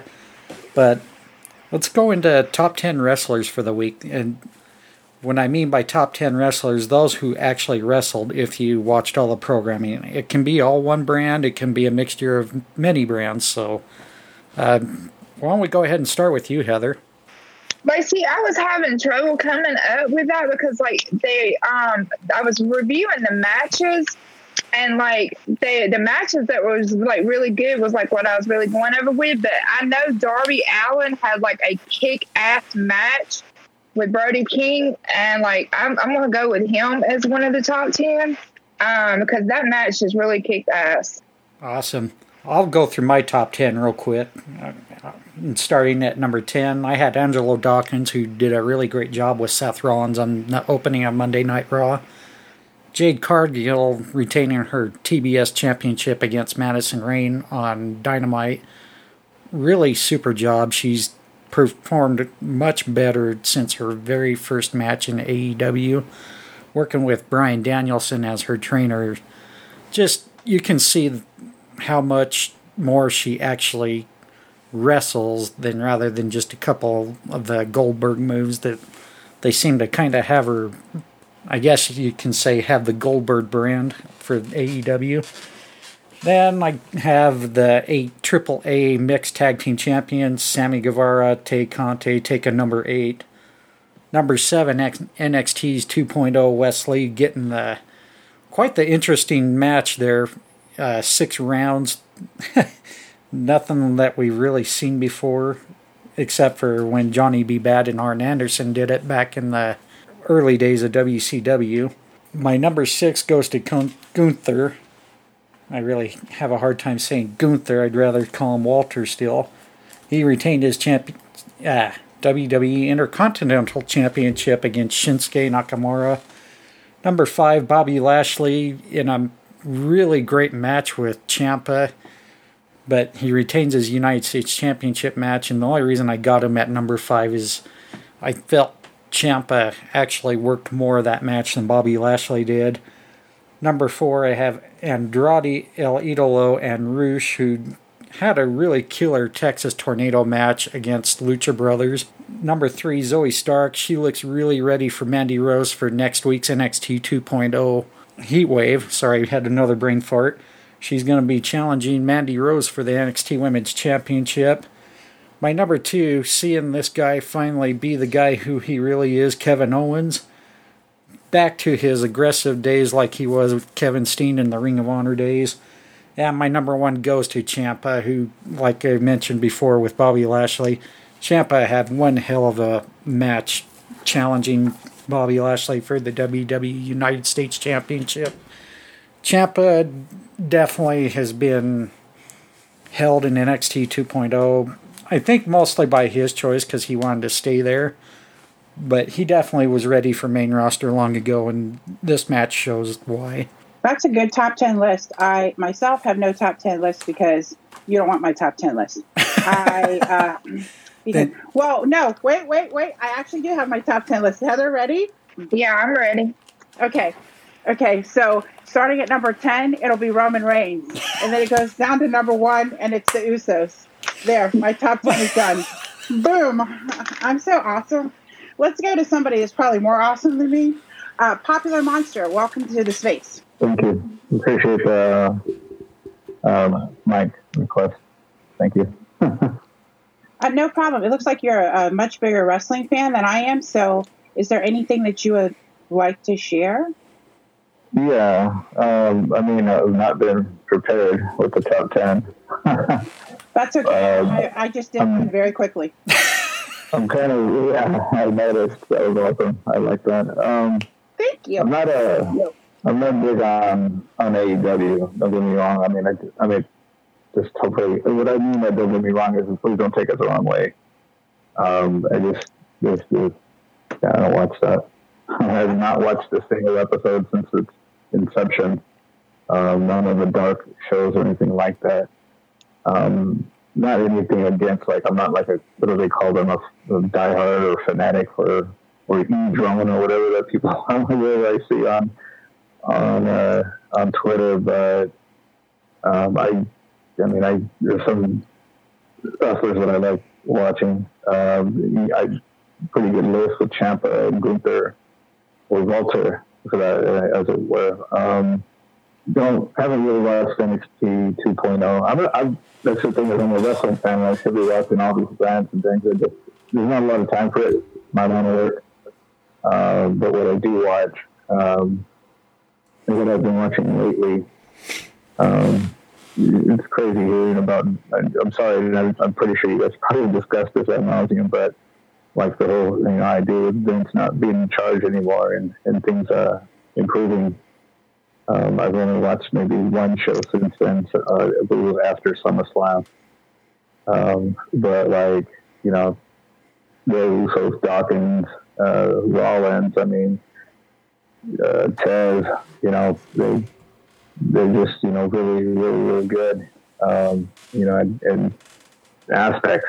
You know, the moves, the the you know the facials, the, the everything. You know, being able to you know promos are all scripted, so it's kind of hard to determine you know who's good at at that, other than you know folks who you can tell are not scripted.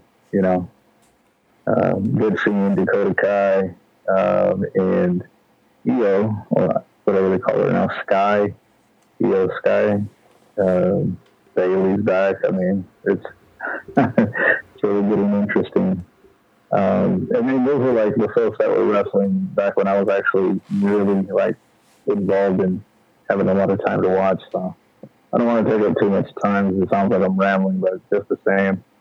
Um, those have been like you know the phase. You know, uh, I guess Sasha and Naomi or on the outs or it's, I don't know some kind of thing going on with them, right?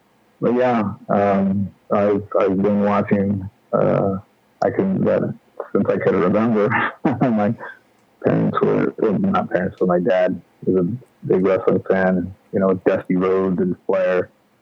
Uh, he guys we talk about the Wild Samoan, right? And uh, where the coquina came from, you know, that kind of thing.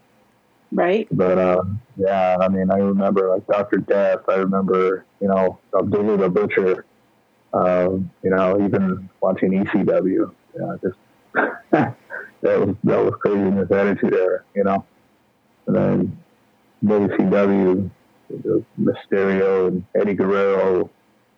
I don't know. I don't want to trigger nobody with uh, all of them. You know, the name itself sometimes sets people off, but um, just uh, the cruiserweights. Let's put it that way.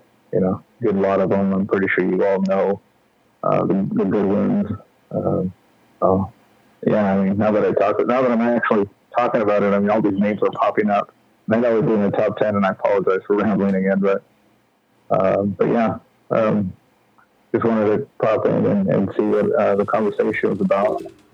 I was kind of hoping it wouldn't be a bunch of uh, hate back and forth, you know, diehards going back and forth saying who sucks and who's, who's good, who's great. I don't know. Well, we appreciate you coming on the space. And um, John, our host here, he runs a tight ship. So there's absolutely no hate going on here. And, Oh, and, it, and if there's hate, the enforcer is supposed to take care of that problem. So, Oh, wonderful. Yeah, that's, uh, I got invited to a space that I'm involved with, like a chat. Um, and it's like, hey, you know, let's, um, let's create this, this chat. And I was like, you know what? What I see on Twitter, if it's going to translate into being in this chat, then you might as well forget it.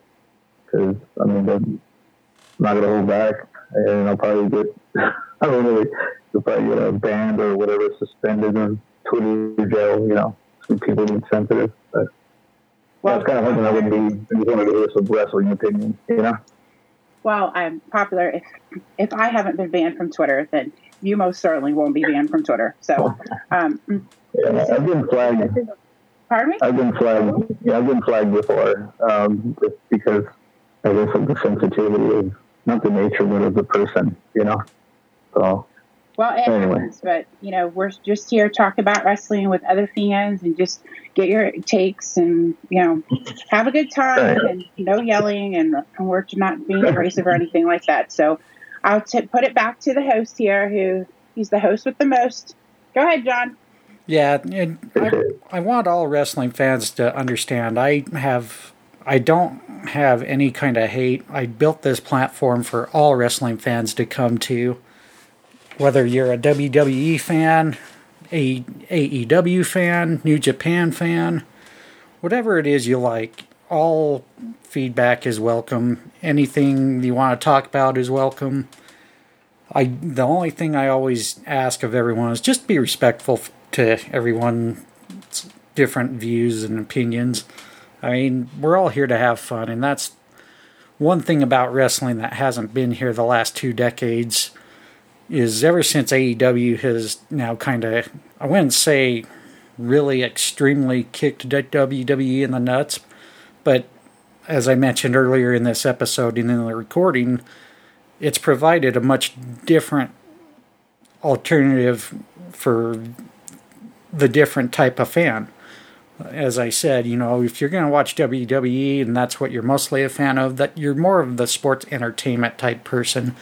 You're watching any of the other promotions outside WWE, you're kind of more old school pro wrestling minded and I I do have to give AEW a little bit of kudos. They've done some of that, but definitely there's every company's going to have their pros and cons and don't ever feel bad if you're just for one program or if you're for it all you're always welcome to come to these type of spaces and express yourself and i want you all to feel safe that way too I just wanted to say, uh, John, what did you think about the whole uh, Chris uh, Jericho and Jon Moxley match, and then CM Punk returning? What did you think about that?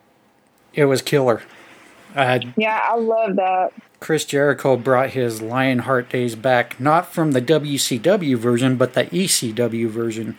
That was the type of, of Lionheart that Moxley wanted, and that's what he got. And it's just amazing to watch Chris Jericho still perform at the age he's at. You don't see many wrestlers still performing at after their 50s. You know, I just hope it doesn't get as bad as where, you know, he wrestles one last match like Ric Flair and you pass out twice in the match, you know. But Chris Jericho definitely in much better shape, of course. And just, yeah. you know, he doesn't have the physique mold like most wrestlers do, but he's managed to keep himself in ring shape. And I know many people are tired of seeing Chris Jericho. Not many people, or not many wrestling fans, really care to see him. But I enjoy watching the guy still. He's brought back a, he brings comedy he brings some serious competition. He has a way of knowing how to put together a match every time he goes out there. And having that match with Moxley, I don't know if anybody remembered watching Dean Ambrose and Chris Jericho go in a I can't remember what kind of match it was, but they had a cage match and thumbtacks were involved and everything but the kitchen sink and that was a killer match back then too, but that was back in that WWE. Was the, uh, uh, that was the Ambrose Asylum match that he created. Right, right. Thank you, Jay. I appreciate that. But yeah, I mean, anybody who watched that, I almost would say this match that they just recently had on Dynamite was pretty similar, just without the thumbtacks and the steel cage, you know and CM Punk coming out trying to make the rescue, but you have Moxley basically turn around, knows he's right there, gives him the bird, the sign of disrespect.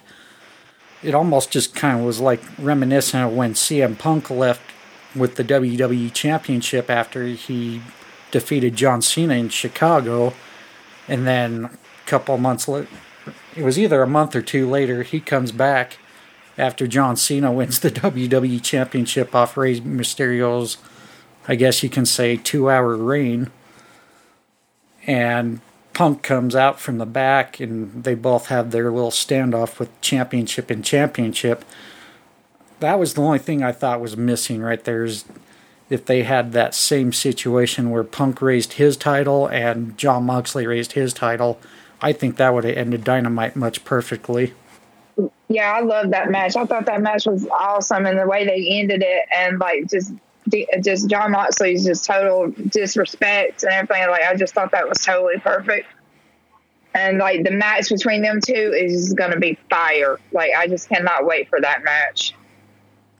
Right, and Punk, at you know, he's the same age as me. He's actually just a few days younger than me. Actually, it's amazing to see that for as long as he was gone from professional wrestling to come back, he may not move as fast as he used to, but he can still get the job done in the ring and take care of his opponents and not injure them as well.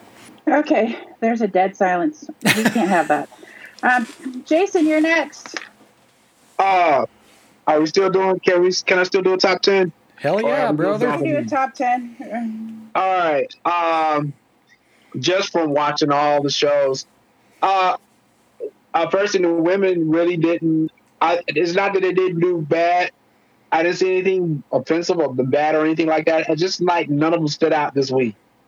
Because uh, I'm a very good proponent of women's wrestling. So just nothing. And so before I get to top 10, and then I already mentioned the Bobby Lashley. I mean, uh, you did mention something earlier about Lashley's match with Ciampa. He didn't make this list either. So uh, I just wanted to shout him out. Number 10 is Park Boudreaux. I mean, what I saw for him from Dark and then what I saw for him for Rampage, uh, that's pretty much well, he was about as good as advertised when he signed with NXT.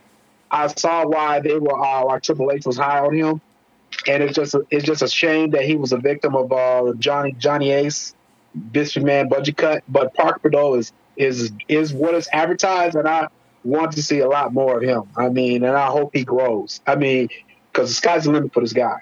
Uh, number nine, Darby Allin. Yeah, you know these are the kind of matches he he thrives in. So nothing to go there. Uh, we got the old Shinsuke back. So uh, number eight, the strong style Shinsuke that we never got on the main roster. This was the one that we saw NXT. Uh, you know, I YouTube a lot of his New Japan matches, but you know that's about as close as we got to uh to that. So it was good to see. Number seven is Apollo Crews. He had an excellent match with Roderick Strong, and you know, ever since he went back to NXT, uh, you can see just a little change in him because you didn't get that out of Apollo Crews when he was on the main roster. So I mean, really, he was really being wasted on the main roster, and then him back in NXT and having this match with Roderick Strong. I mean, um, what more else to say? Number six is Brody King. And this man's a beast. I think we all know that. I mean, nothing else needs to be said. Number five is uh, Gunther. I still hate calling him Gunther.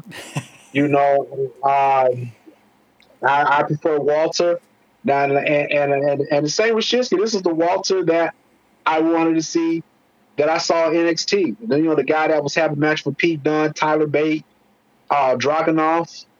Uh, so it was good to see Gunther. Number four, Seth Rollins. He has been the MVP in the WWE for about the last three years. I mean, uh, there has nobody on this roster been better than Seth Rollins, and again, he just proves why. Tommaso Ciampa is number three. I think y'all. I think you said it earlier about him, so I'm not going to go uh, any further. And the number two was the two guys in the main event uh, on Dynamite. Uh, number two was Jon Moxley, and then number one Chris Jericho. I don't think we need to go even any further because we just got done talking about the both of them. But I think those two stood out this week for me, and, that, and so Jericho one and Moxie two. So that's my top ten. Awesome, great list, buddy. Mm-hmm. Well done, bravo. Mm. Hey, does Apollo Crews still carry around that spear? That's the last time I saw him in the ring. No, actually, he went back to NXT 2.0 and ditched that crap accent they made him use, and he's by himself. yeah. That was so ridiculous. Oh my, oh my goodness. Oh, it was it was definitely terrible. I just like, oh, he's gonna be the next victim, and luckily he was saved by going back down to developmental. Does anybody else have a top 10? Yes. Oh, uh, sorry. Jace has his hand up. Oh, okay. So, yeah, about that top 10. Uh, this is going to be a little bit uh, different for me. I'm just going to mix and match them from each show, actually. Um, for me, it will be Cora Jade at number 10. She's been looking a little bit more fierce as a heel. She's absolutely been one of the top vocal females in the division, and I fully see her going after either Mandy Rose or whoever the NXT Women's Champion is to be the next um, long term, the longest reigning NXT Women's Champion, potentially. Number nine, I'd go with the Young Bucks. They're absolutely. Uh, one of the greatest tag teams to uh, ever hit AEW. The matches they've been putting on, especially with uh, the the um, with FTR, with the Lucha Brothers, with the Hardys, with anybody else on that roster, and more likely that um, that uh, triple threat ladder match that they had recently for the tag titles. Absolutely stellar. Number eight on my list would be um, would be Kevin Owens more likely for him to be back into that badass um, heel role that he was putting on in NXT as uh, one of the greatest to ever do it. Number seven, I put um, I put Sasha Banks there because she's really been um, holding that division down since day one, and she's really not been given the quite uh, she's really not been given that main opportunity as a single heel champ, uh, uh, as a singles women's champion. She's only had one 30 day title reign, and that's basically it. Number six would be um, the Street Profits. The body of work they showed in the last uh, few months has been absolutely great. Go watch that Money in the Bank match with um, with the current tag team champions, the Usos. You'll never want to doubt these guys ever again. Number five, uh, that's Darby Allin because um, he's really been under the radar and he's really not like uh, talked about as much or just uh, run off uh, as a credible guy as much to any to anyone I know actually. But he's really on my list. Number four would be the just choose from that list. That would be Drew McIntyre Domination is key, and he's been dominant ever since. But a little bit more of a serious role with your promos, and you'll be straight, my guy. Um, number three, that would be um, that would be the Usos. Much like uh, the Street Profits, their Money in the Bank match was one of the best this current year, and they they deserve to be on the run that they're on. Looked a little bit better, but they deserve it. Here's number two, and this is where I disagree with Jason's take of Chris Jericho being number one.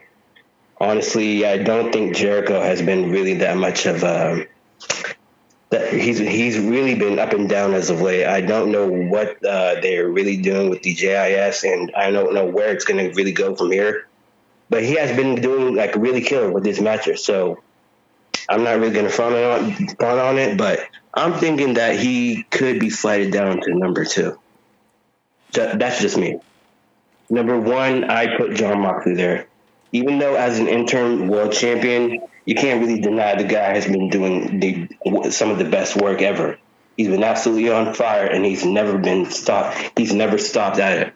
He's never like uh, really like regressed at it. Not one time.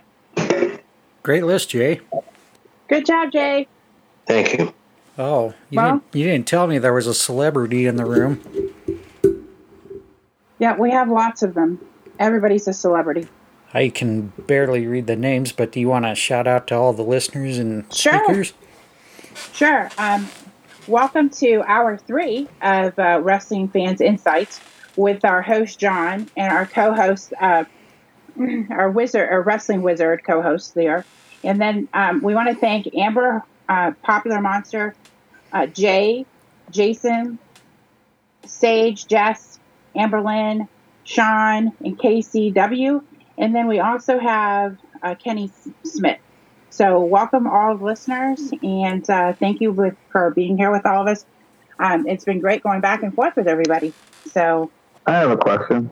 Shoot. Uh, nobody, nobody has mentioned, and I under, from my understanding, just seeing this gentleman or this wrestler on Twitter. Did Wardlow fall off for everybody? Well, no, but Wardlow also he didn't really actively. Not one of them. Not one list. He wasn't not on one list. That that surprises me. So with my list, I usually do it with those who actually wrestled a match, and he didn't really wrestle this week. He was just in a kind of a promo and segment with Jay Lethal, Satnam Singh, and Sanjay Dutt, and FTR came out to aid him. But that was the only thing we really saw with Wardlow this week. If he would have wrestled, he probably definitely would have been up there. Uh, as far as I'm falling off, I don't like how he's being booked as his quasi Goldberg. Uh, I don't like the changing in the music. I, I, the old music pretty much fit the character. Um, ever since the MJF feud, he really hasn't had really much to work with. I think um, he, I think he, he very much has cooled off, in my opinion. And there's nothing on the guy.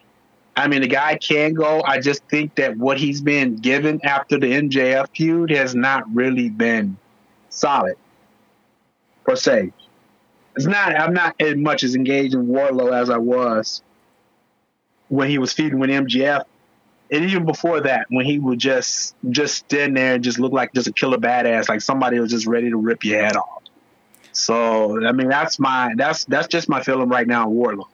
I love Wardlow, and I don't like it that they're doing the whole Goldberg thing because I think that is really rather stupid. But I love Wardlow since he got away from MJF, and I think he deserves the title that he has. And the fact that FTR came out there and backed him up like he did, I think that was totally awesome. And like, yeah, I love Wardlow. What do you think of his match against Orange Cassidy then? I really didn't like it to be honest, and I'm probably one of the biggest Orange Cassidy fans. With Wardlow, you gotta book him against bigger talent. I mean, I know he's already beaten the likes of the Butcher, uh, Lance Archer, but we need to throw guys who kind of seem more serious contenders. Orange Cassidy's just more like Danhausen. He's there kind of more as a comedic act. Yeah, I know Orange Cassidy has won championships and other promotions outside AEW, but it's really hard when you're doing TV wrestling to take Orange Cassidy as a single or a serious competitor. Sorry, bad words. I think if. But we- I think like, Sorry, go ahead. go ahead, go ahead. No, go ahead. You No, go ahead. I think I, I, I just kind of disagree. I kind of see where people criticism of Orange Cassidy comes from, and so there's nothing wrong with that. Uh, but I think that he has in time, he has over time proven the match with Pat, the match with Will Ospreay, the match with Jericho, uh, even the, uh, now the uh, some of the things in the Wardlow match with Orange Cassidy, yeah, it was silly. But when all of that stuff cleared away and they got a chance to wrestle, it wa- it came off to be a pretty damn good match. So I think uh, I, I don't know. I think Orange Cassidy is. I don't think I, I don't think he's a comedic wrestler. I mean, I, I dig the gimmick, but then you know I kind of get I got it kind of got it from day one when I first saw Orange Cassidy. Uh, but no, I, I think on TV he, he does come off, but then, then again, I guess like he's one of those wrestlers where it the opinions of the uh, of the viewers going to uh, bear. I mean, I'm done. you're good. You're good. Anybody else have anything on that? Is there anybody else that would like to talk? Um, you know, we're just, like I said, we're going on hour three here. Um, so Yeah, we'll probably Yeah. be ending it here in the probably about the next twenty minutes here. okay, that's that's fine. So, how much longer does uh, Wardlow hang on to that belt before they take it off of him because it's not working out? You know, by some people's perception, anyway. It's really hard to say. Andrade, Well, well, I'd see a guy like Lance Archer taking that belt off the man and making it a little bit more prestigious. I see yeah, him but putting it didn't back. he like destroy that guy? I, I think I can see him putting it back on Miro. They just got to build Miro back up to that badass where he was before he lost the belt to Sammy Guevara, and before he went off to take time off. You know when he got injured and then he took time off to do the uh, TV stint. But uh, if he, it just get Miro, build Miro back up to be that badass, and I think that's going to be the guy to take the belt off Wardlow because uh, you know the only thing is what's going to be the plan for Wardlow if you do take the TV, the TV, uh, TNT title off of him. That's going to be the thing. And once Tony Khan figures it out, I think you could see somebody like a Miro or Malakai Black. Um, there's plenty of guys that there are plenty of credible guys in that in, on that roster that can take that belt off of Wardlow. It's just uh, what is Tony Khan going to do with Wardlow after he loses the belt? So I don't see him losing the belt anytime soon. I, I but I do see guys like that taking the belt off of him. I I would like to see Wardlow have a little more lengthy run. Unfortunately, I think it kind of lost a little prestige between Sammy Guevara and Scorpio Sky.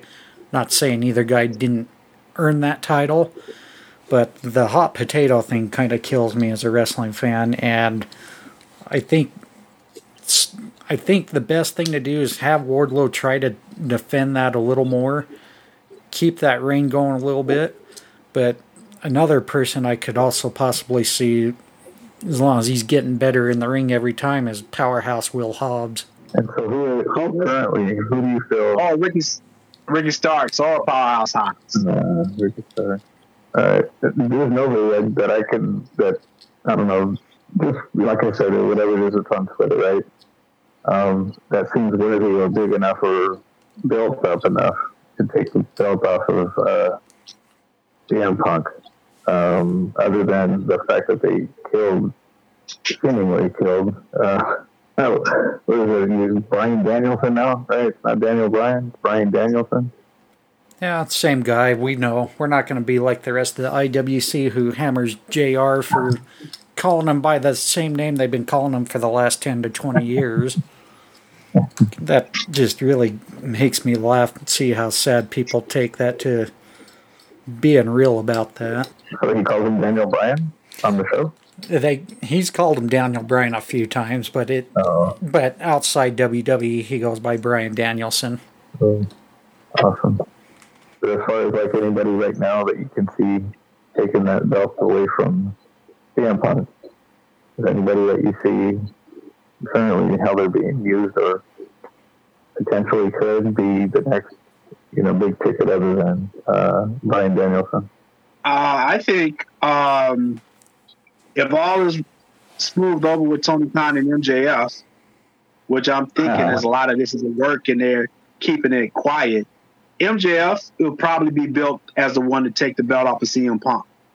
And then he'll have a lengthy reign, and depending on how long uh, Bryan Danielson wants to continue wrestling, or if he wants to um, go back to the WWE, well, it depends. If he decides to stay with AEW, I think MJF has a lengthy reign, and then it then uh, Bryan Danielson ends up taking the belt off of him. But um, if but going back to what I said initially, I think it's going to be MJF to be the one to take the belt off of CM Punk. I actually would have to agree with that. If MJF does come back into the scene, it would make sense. It's crazy to hear. You know, it's crazy to see that the person that could do it is a person who's not there could potentially be gone, depending on whether it is, you know, storyline or legit. You know, and odd. Am I like the only one that did not want CM Punk to win the belt? No, No, you weren't. I didn't. I wasn't too high on Punk taking the belt off of Hangman Page. I Uh, but I understood why they put the belt on CM Punk. You know, you don't bring a guy like CM Punk in who's been gone for seven years with that kind of name recognition and not give him the top top, top belt. But uh, no, I wasn't too high, and mainly because of the personal reason. I, I, I'm, I'm a I'm a Hangman Page fan, and I you know I I could just see the writing on the wall once I saw them building after the uh, after Punk's feud with MJ. After the next step was for CM Punk to win the AEW uh, title. I just think it was too early to put it on Punk. To be honest, there was real no build up other than you know, of course, Punk's win loss record. However, I think Hangman should have had a little bit lengthier reign. Maybe if it was more toward the, I would say full gear. If that's the pay per view in November, that would have made more sense. Yeah, uh, but again, I, I like I said, I, I didn't complain about it because uh, you wanted Punk. You know, you brought Punk. You paid all that money to bring Punk in there, and you want you want the most recognizable name on your brand to have the have the top belt. So it was kind of like when Hulk Hogan jumped to WCW.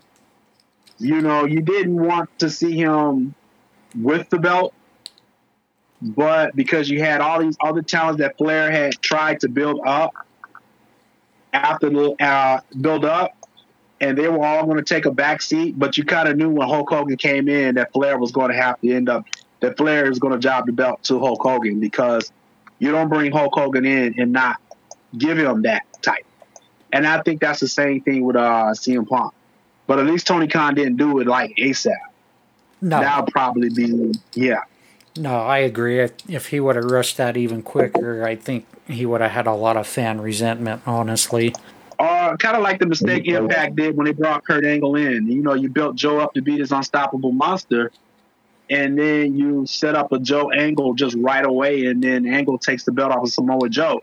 And Samoa Joe was never really the same in Impact after that. Well, not only that, but you also look at Samoa Joe being un- undefeated in Impact, and that's what I think really got the fans hurt. Yeah, so like I said, so I can like give Tony Khan kudos that he didn't rush it, but at the same time, um, I didn't. It didn't sit well with me. It didn't sit well with me, not in a negative way. It's just like, ah, this could have waited, but you know what? Never mind. Just go ahead and go ahead. You know. Right. You know, the biggest thing is, is I just sit back. I don't take it too serious. I enjoy the show, but you know, it's something that you can, in a way where you, if you've been watching long enough, you can easily criticize it. And I, I, I was very critical of having that title on Punk, not just because I didn't want to see him have it. I just felt it was still a little too early despite his win loss record showing that he's in the top ranks, I would have loved to see Punk still build up a little more momentum, in my opinion, to see him actually earn that championship. Well, yeah, and I think that's why I think MJF, you know, is going to take the belt off of him because he's going to pick back up when he returns. He's going to pick back up off the pipe bomb, and he'll probably, you know, Punk's going to be like public enemy number one of what he was talking about. So this is going to be interesting. Well, hopefully he's cleared by All Out to wrestle Mox. That's going to be the first thing. Yeah. Because I mean, you, we know we we we kind of know. Even though I'm looking forward to Mox versus CM Punk, we know that uh, Punk is going to unify those belts. That's already a gift.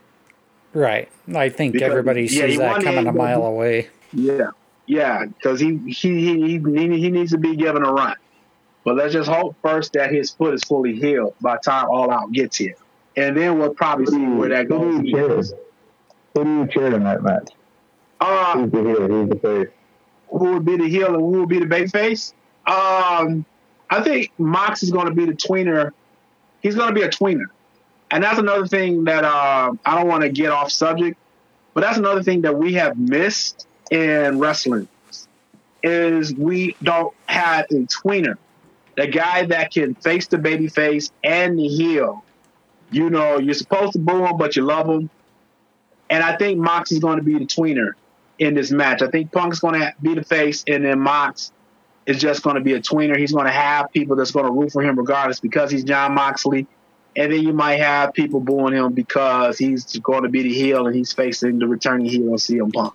So I think that's how we're going to go at it in All Out.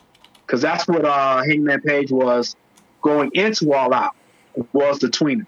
Because he was a guy trying to keep his belt of going against CM Punk, who everybody wanted to see as champ. Okay, I have to ask, Carolina, is that you clicking your mouse? Yeah, I just was clicking. Yes. I'm like clicking. I'm over here clicking. Like I'm like, okay, like, like, like, like, like, because I want to be a good tweeter. So, and I'm learning stuff, so I can learn and click and you know participate. So, I will. I will mute. So no more clicking. But no, you're anybody, good. You're good. I just any- thought it was funny. Does anybody else have? Uh, yeah, I'm notorious for clicking. Um, does anybody else have anything they'd like to say, or did you know? Did my mouse also annoy you? My clicking mouse? Just speak up now. You know, anyone? anyone? Just wait until I'm eating oranges, and then it just it just goes downhill from there. No, I, I'm used to that clicking. I actually wouldn't know what to do if I didn't hear that clicking. I know Lions makes fun of me all the time, but that's for another show, another day, another time. So, yeah, if anybody else has anything to say, I mean, it's been fantastic. Yeah, I mean, we went off the rails quite a bit from the normal format, and that's okay. You know, this is the first time I used Twitter Space to record one of my podcast episodes, and really, I've enjoyed every one of you who's been able to tune in and even participate, and really look forward to doing this more. I, like I said, I think I'm the only one so far out of all the wrestling podcasts that has used a Twitter Space to actually record, do a live record for a episode. And if not, then I take that back and I apologize later. Fake news, I guess they call it. But yeah, if anybody, if nobody else has anything, then I'll get on to the credits and everything. Can I say something though? Go for it. I just want to say thank you for you know giving me the opportunity to do this. It's been fun, um, especially for the wrestling people who know that I'm not really, um, you know, I'm not uh, really as big of a fan as you guys are, but you know, I'm getting more interested again, and so I thank you for that. But I also wanted to give kudos also to the uh, to our other co-host, uh, Heather. If you've never heard Heather before, she knows her stuff when it comes to wrestling.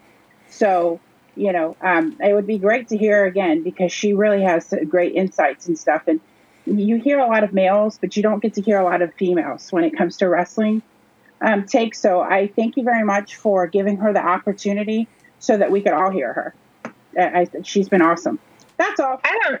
I don't know as much as you think I do. I mean, I'm like current on like the current wrestling and stuff. Like I do, like when I watch the shows and stuff, you know, I tweet out and everything. But like I said, like I've said three times now, I've forgotten more than I remember. but yeah, I'm like I'm, I'm up to date on the current stuff, you know. And I do really enjoy wrestling, and I appreciate you, John, for having me and letting me talk and everything. And yeah. No, and I appreciate every one of you, especially you two ladies who took the time out of your personal time to come co-host. And I hope maybe you guys, you two guys, good God, I hope you two ladies be willing to come back and co-host again sometime. Well, absolutely. You know, when William is out gallivanting across America doing whatever or he's out fishing or whatever. So That son Well, of a bugger. I know. So, and we look forward to next week, or I look forward to next week being a slacker, and I get to be an audience member while you, Heather, and William do what you got to do. So, Hell yeah. I can't wait to be. I can't wait to be a listening slacker. Yay me! Now, you're willing to come back next week, right, Heather? Yeah, of course I will. Hell yeah. We definitely need to get more women wrestling fans in here. It definitely would be nice to get their takes and everything. Yes. And thank you for doing it, John, because a lot of these other people, it's just like with football and everything else. They will not allow sometimes females to talk because they don't think we have anything to add. Well, too bad. We're here and we have a lot to add. Well, if they don't like it, my rules, you don't like it, go away. Yep. Yep. So, I'm, I'm one of those uh, guys that I'm not afraid to take names and kick ass, but make sure everybody's treated with a level of respect and, you know, everybody's views and opinions matter. And that's just how I've been raised, and that's what I want to pass on. I want wrestling fans to feel safe to come to a platform and give their views. That's why I named this the Wrestling Fans Incite, because it's for all wrestling fans. Yes. So we want to say, just the last time, we want to say thank you to our co host, Heather, Amber Holly, thank you, Popular Monster, Jay, Jason, Sage, Jess, Amber Lynn, Sean, Sammy, KCW, and A Town. Thank you for being here and listening to us. Uh, we really appreciate you spending your time with us when you could have been doing anything else. So we we're grateful for you. And Popular Monster, you had something to say? Just one final question. Um, who's the goat? That's kind of a big, a big like well, usually, you know, you know, big. like for me, for me, it's Undertaker all time, and I honestly believe it influenced in some kind of way to my current career. So, but I mean, I still get, I still get goosebumps. So that's that's it. I just wanted to know if anybody like right off the top, like, damn, you know, who's the goat? Who's the I goat? always Let's say it that way. Undertaker. I always say Undertaker, but um, I'm gonna say Sergeant Slaughter because he follows me. So yeah. Me too. Got- for, what, for whatever reason, and I think it's because of you and John. The guy follows me, and I'm like, I, I don't know if he. Oh, and realizes John that- Cena follows me. John Cena follows me. I think he follows Nobody most cares people. about that. I'm just No. I'm just But yeah, Sergeant Slaughter, Sergeant Slaughter is like the yeah, Sergeant Slaughter is the goat. So yeah, so yeah. So Do you follow oh. Listening to Conan? this recording. who? Do you follow Conan at all? No. Oh. Do you know who Conan is? I guess I should ask. Yeah, I Oh. do. Yeah. Yeah, he followed me back instantly when I followed him, so he might be another one to go after. I actually, Okay. als- do you know? Do you recall the Brooklyn Brawler? Yes. I think I pestered enough quote tweets on him. He finally followed me back too. but yeah, if if you you know, like Sage and Zeke have mentioned many a times, if you get into their algorithm enough, you might get their attention. You might get that follow, and I always appreciate their advice, especially here on Twitter. It does work. Well, you know who I want to follow me, and like I know like a lot of people don't consider him big time. Fuego del Sol because he is from Mobile. And like I have tried to, I've like commented on his stuff. He's liked my comments and stuff, but he will not follow me. And I'm like, dude, like, what is your problem? You know, like you're from Alabama, like just follow me already. You know, keep pushing, keep pushing, because you know eventually he'll be like, "Fine, damn it, click that follow." So yeah, but that's all I have. We were asked who our all-time favorites were or goats, right? Right. Yeah, just one. Just your, your very best, your, your top, your top guy of all time. I got to split in Oh, two. female, sorry. I got to split in two. Box office, as far as box office and entertainment and character wise, it's got to be Ric Flair. But as far as in ring work, Ricky Steamboat. Yep. So I got like the goat split in two. So you know, Flair just for overall entertainment aspect, and Steamboat it, and Ricky Steamboat for as far as performance. I've John, got. did you? Oh, sorry. ahead. Go ahead. No, I was going to ask what yours were. I've got two goats, and I'm breaking the rules. I don't give a shit. My first one will always be Bret the Hitman Hart. He's always had very methodical matches and never really ever injured anyone. But my second greatest of all time is a guy who I feel deserved a world championship run no matter what promotion he worked for. But it would be Arn Anderson. The guy is just amazing on the mic. He's the one that actually gave the Horsemen their name. That's one guy who definitely could get everything done in the ring and outside. Do you agree that he gave the that Steve Austin got the bottom line quote from Arn Anderson? Because I remember in every Double A promo, he would either say he would either start with the bottom line is, or in the middle of the promo, in the middle of the promo, he would go, "You see, the bottom line is." And I noticed that when the Stone Cold gimmick started, he would go, and that's the bottom line. And I say that because Anderson and uh, Austin were uh, stablemates in the early '90s with uh, Paul Heyman. Yeah, weren't they also part of uh, Colonel Parker? No, that was Bunkhouse Buck and Mings. But you, honestly, I don't know how to answer that question because really, that's the first time I even realized now how you mentioned it. So that could possibly be. I know the double A. You can see a lot of double A in Austin. If you go back and you see Austin after, especially when he goes to the WWE and he starts doing the whole Stone Cold stick and he starts doing a lot of his mannerisms. I think everybody that he's he was around at that time and he picked up stuff from, he kind of whatever he took from the act, whatever he learned from him, he ingrained in his character. I, I, mean, I just noticed that after Austin retired and after he started talking about a lot of the people that he was around, and I go back and look at these videos, and I was like, yeah, you can see a lot of Double A in uh, Steve Austin. And if you watch a lot of the some even a lot of the newer talent across all promotions, a lot of them have learned to have got a bit of Arn Anderson in them too. And that's the one thing about Arn. If you've never met him in person, is he is one of the most humble human beings and teachers out there in the wrestling world. He he has contributed so much to everybody in their careers, and I think it'll only get better as he keeps training everybody. Right now, he's still working with his son Brock in AEW and a couple others. I just hope Brock is able to carry on that Anderson legacy. But you're, yeah, I do see what you're saying with Austin, but there's many talent that have picked up a few things from Double A. We're in silence again. Yeah, I was going to say, did I scare everybody or put everyone to sleep? no, there's some uh, there's some really good uh, you know feedback. Um, Steamboat Arn, Arn Anderson and that spine buster, and it has yet to be like replicate. You know, not even like Triple H. And I know that uh, what is it? Is it Dash? Cash or Dash? I forget it was. One of the guys from FTR. Um, Dax Harwood maybe uh, has a good spine buster. I, I really think they try to emulate it, but man, couldn't be replicated. At least the way he did it, anyway. Smooth. Totally. Yeah, Double A was John Cena's go-to guy during his main event run. If uh, that's why he lasted so long, and uh, Arn Anderson did in WWE, that was John Cena's guy as far as uh, putting his matches together, producing his matches. Yeah, I felt WWE lost really big when they released Arn Anderson.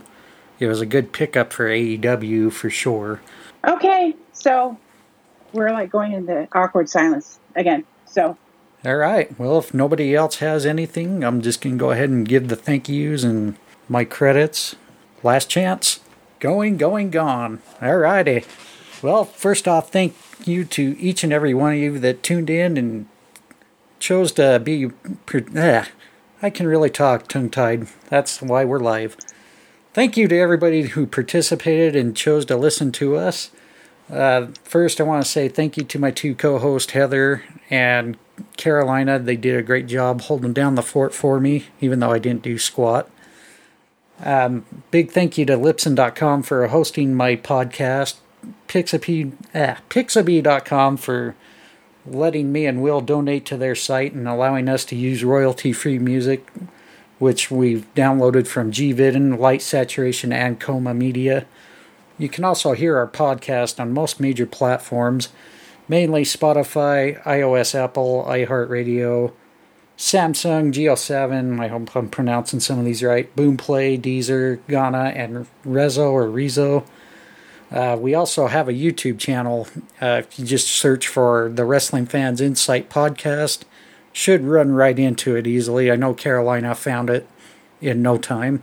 And want to say you can also interact with us on other areas. Twitter, you can find me either on this handle at WF Insight Podcast or at John WF I N C I T E, just like the show spelled.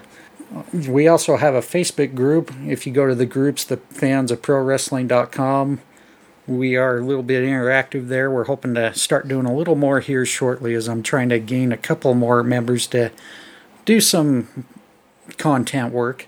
You can also reach us on our voicemail, area code 385 367 4772. You can leave us a voicemail, and if it's within good standards, it might even get aired on the podcast. Other than that, uh, final chance for everyone. Thank you for hosting it. Appreciate it. It's been a lot of fun. Yeah, a lot of fun. We're we're going to try this again next week. Hopefully, get back on track to the regular format. but Right. no, I appreciate every one of you. Thank you for tuning in. Everyone, have a great week, and we'll catch you next week. Bye.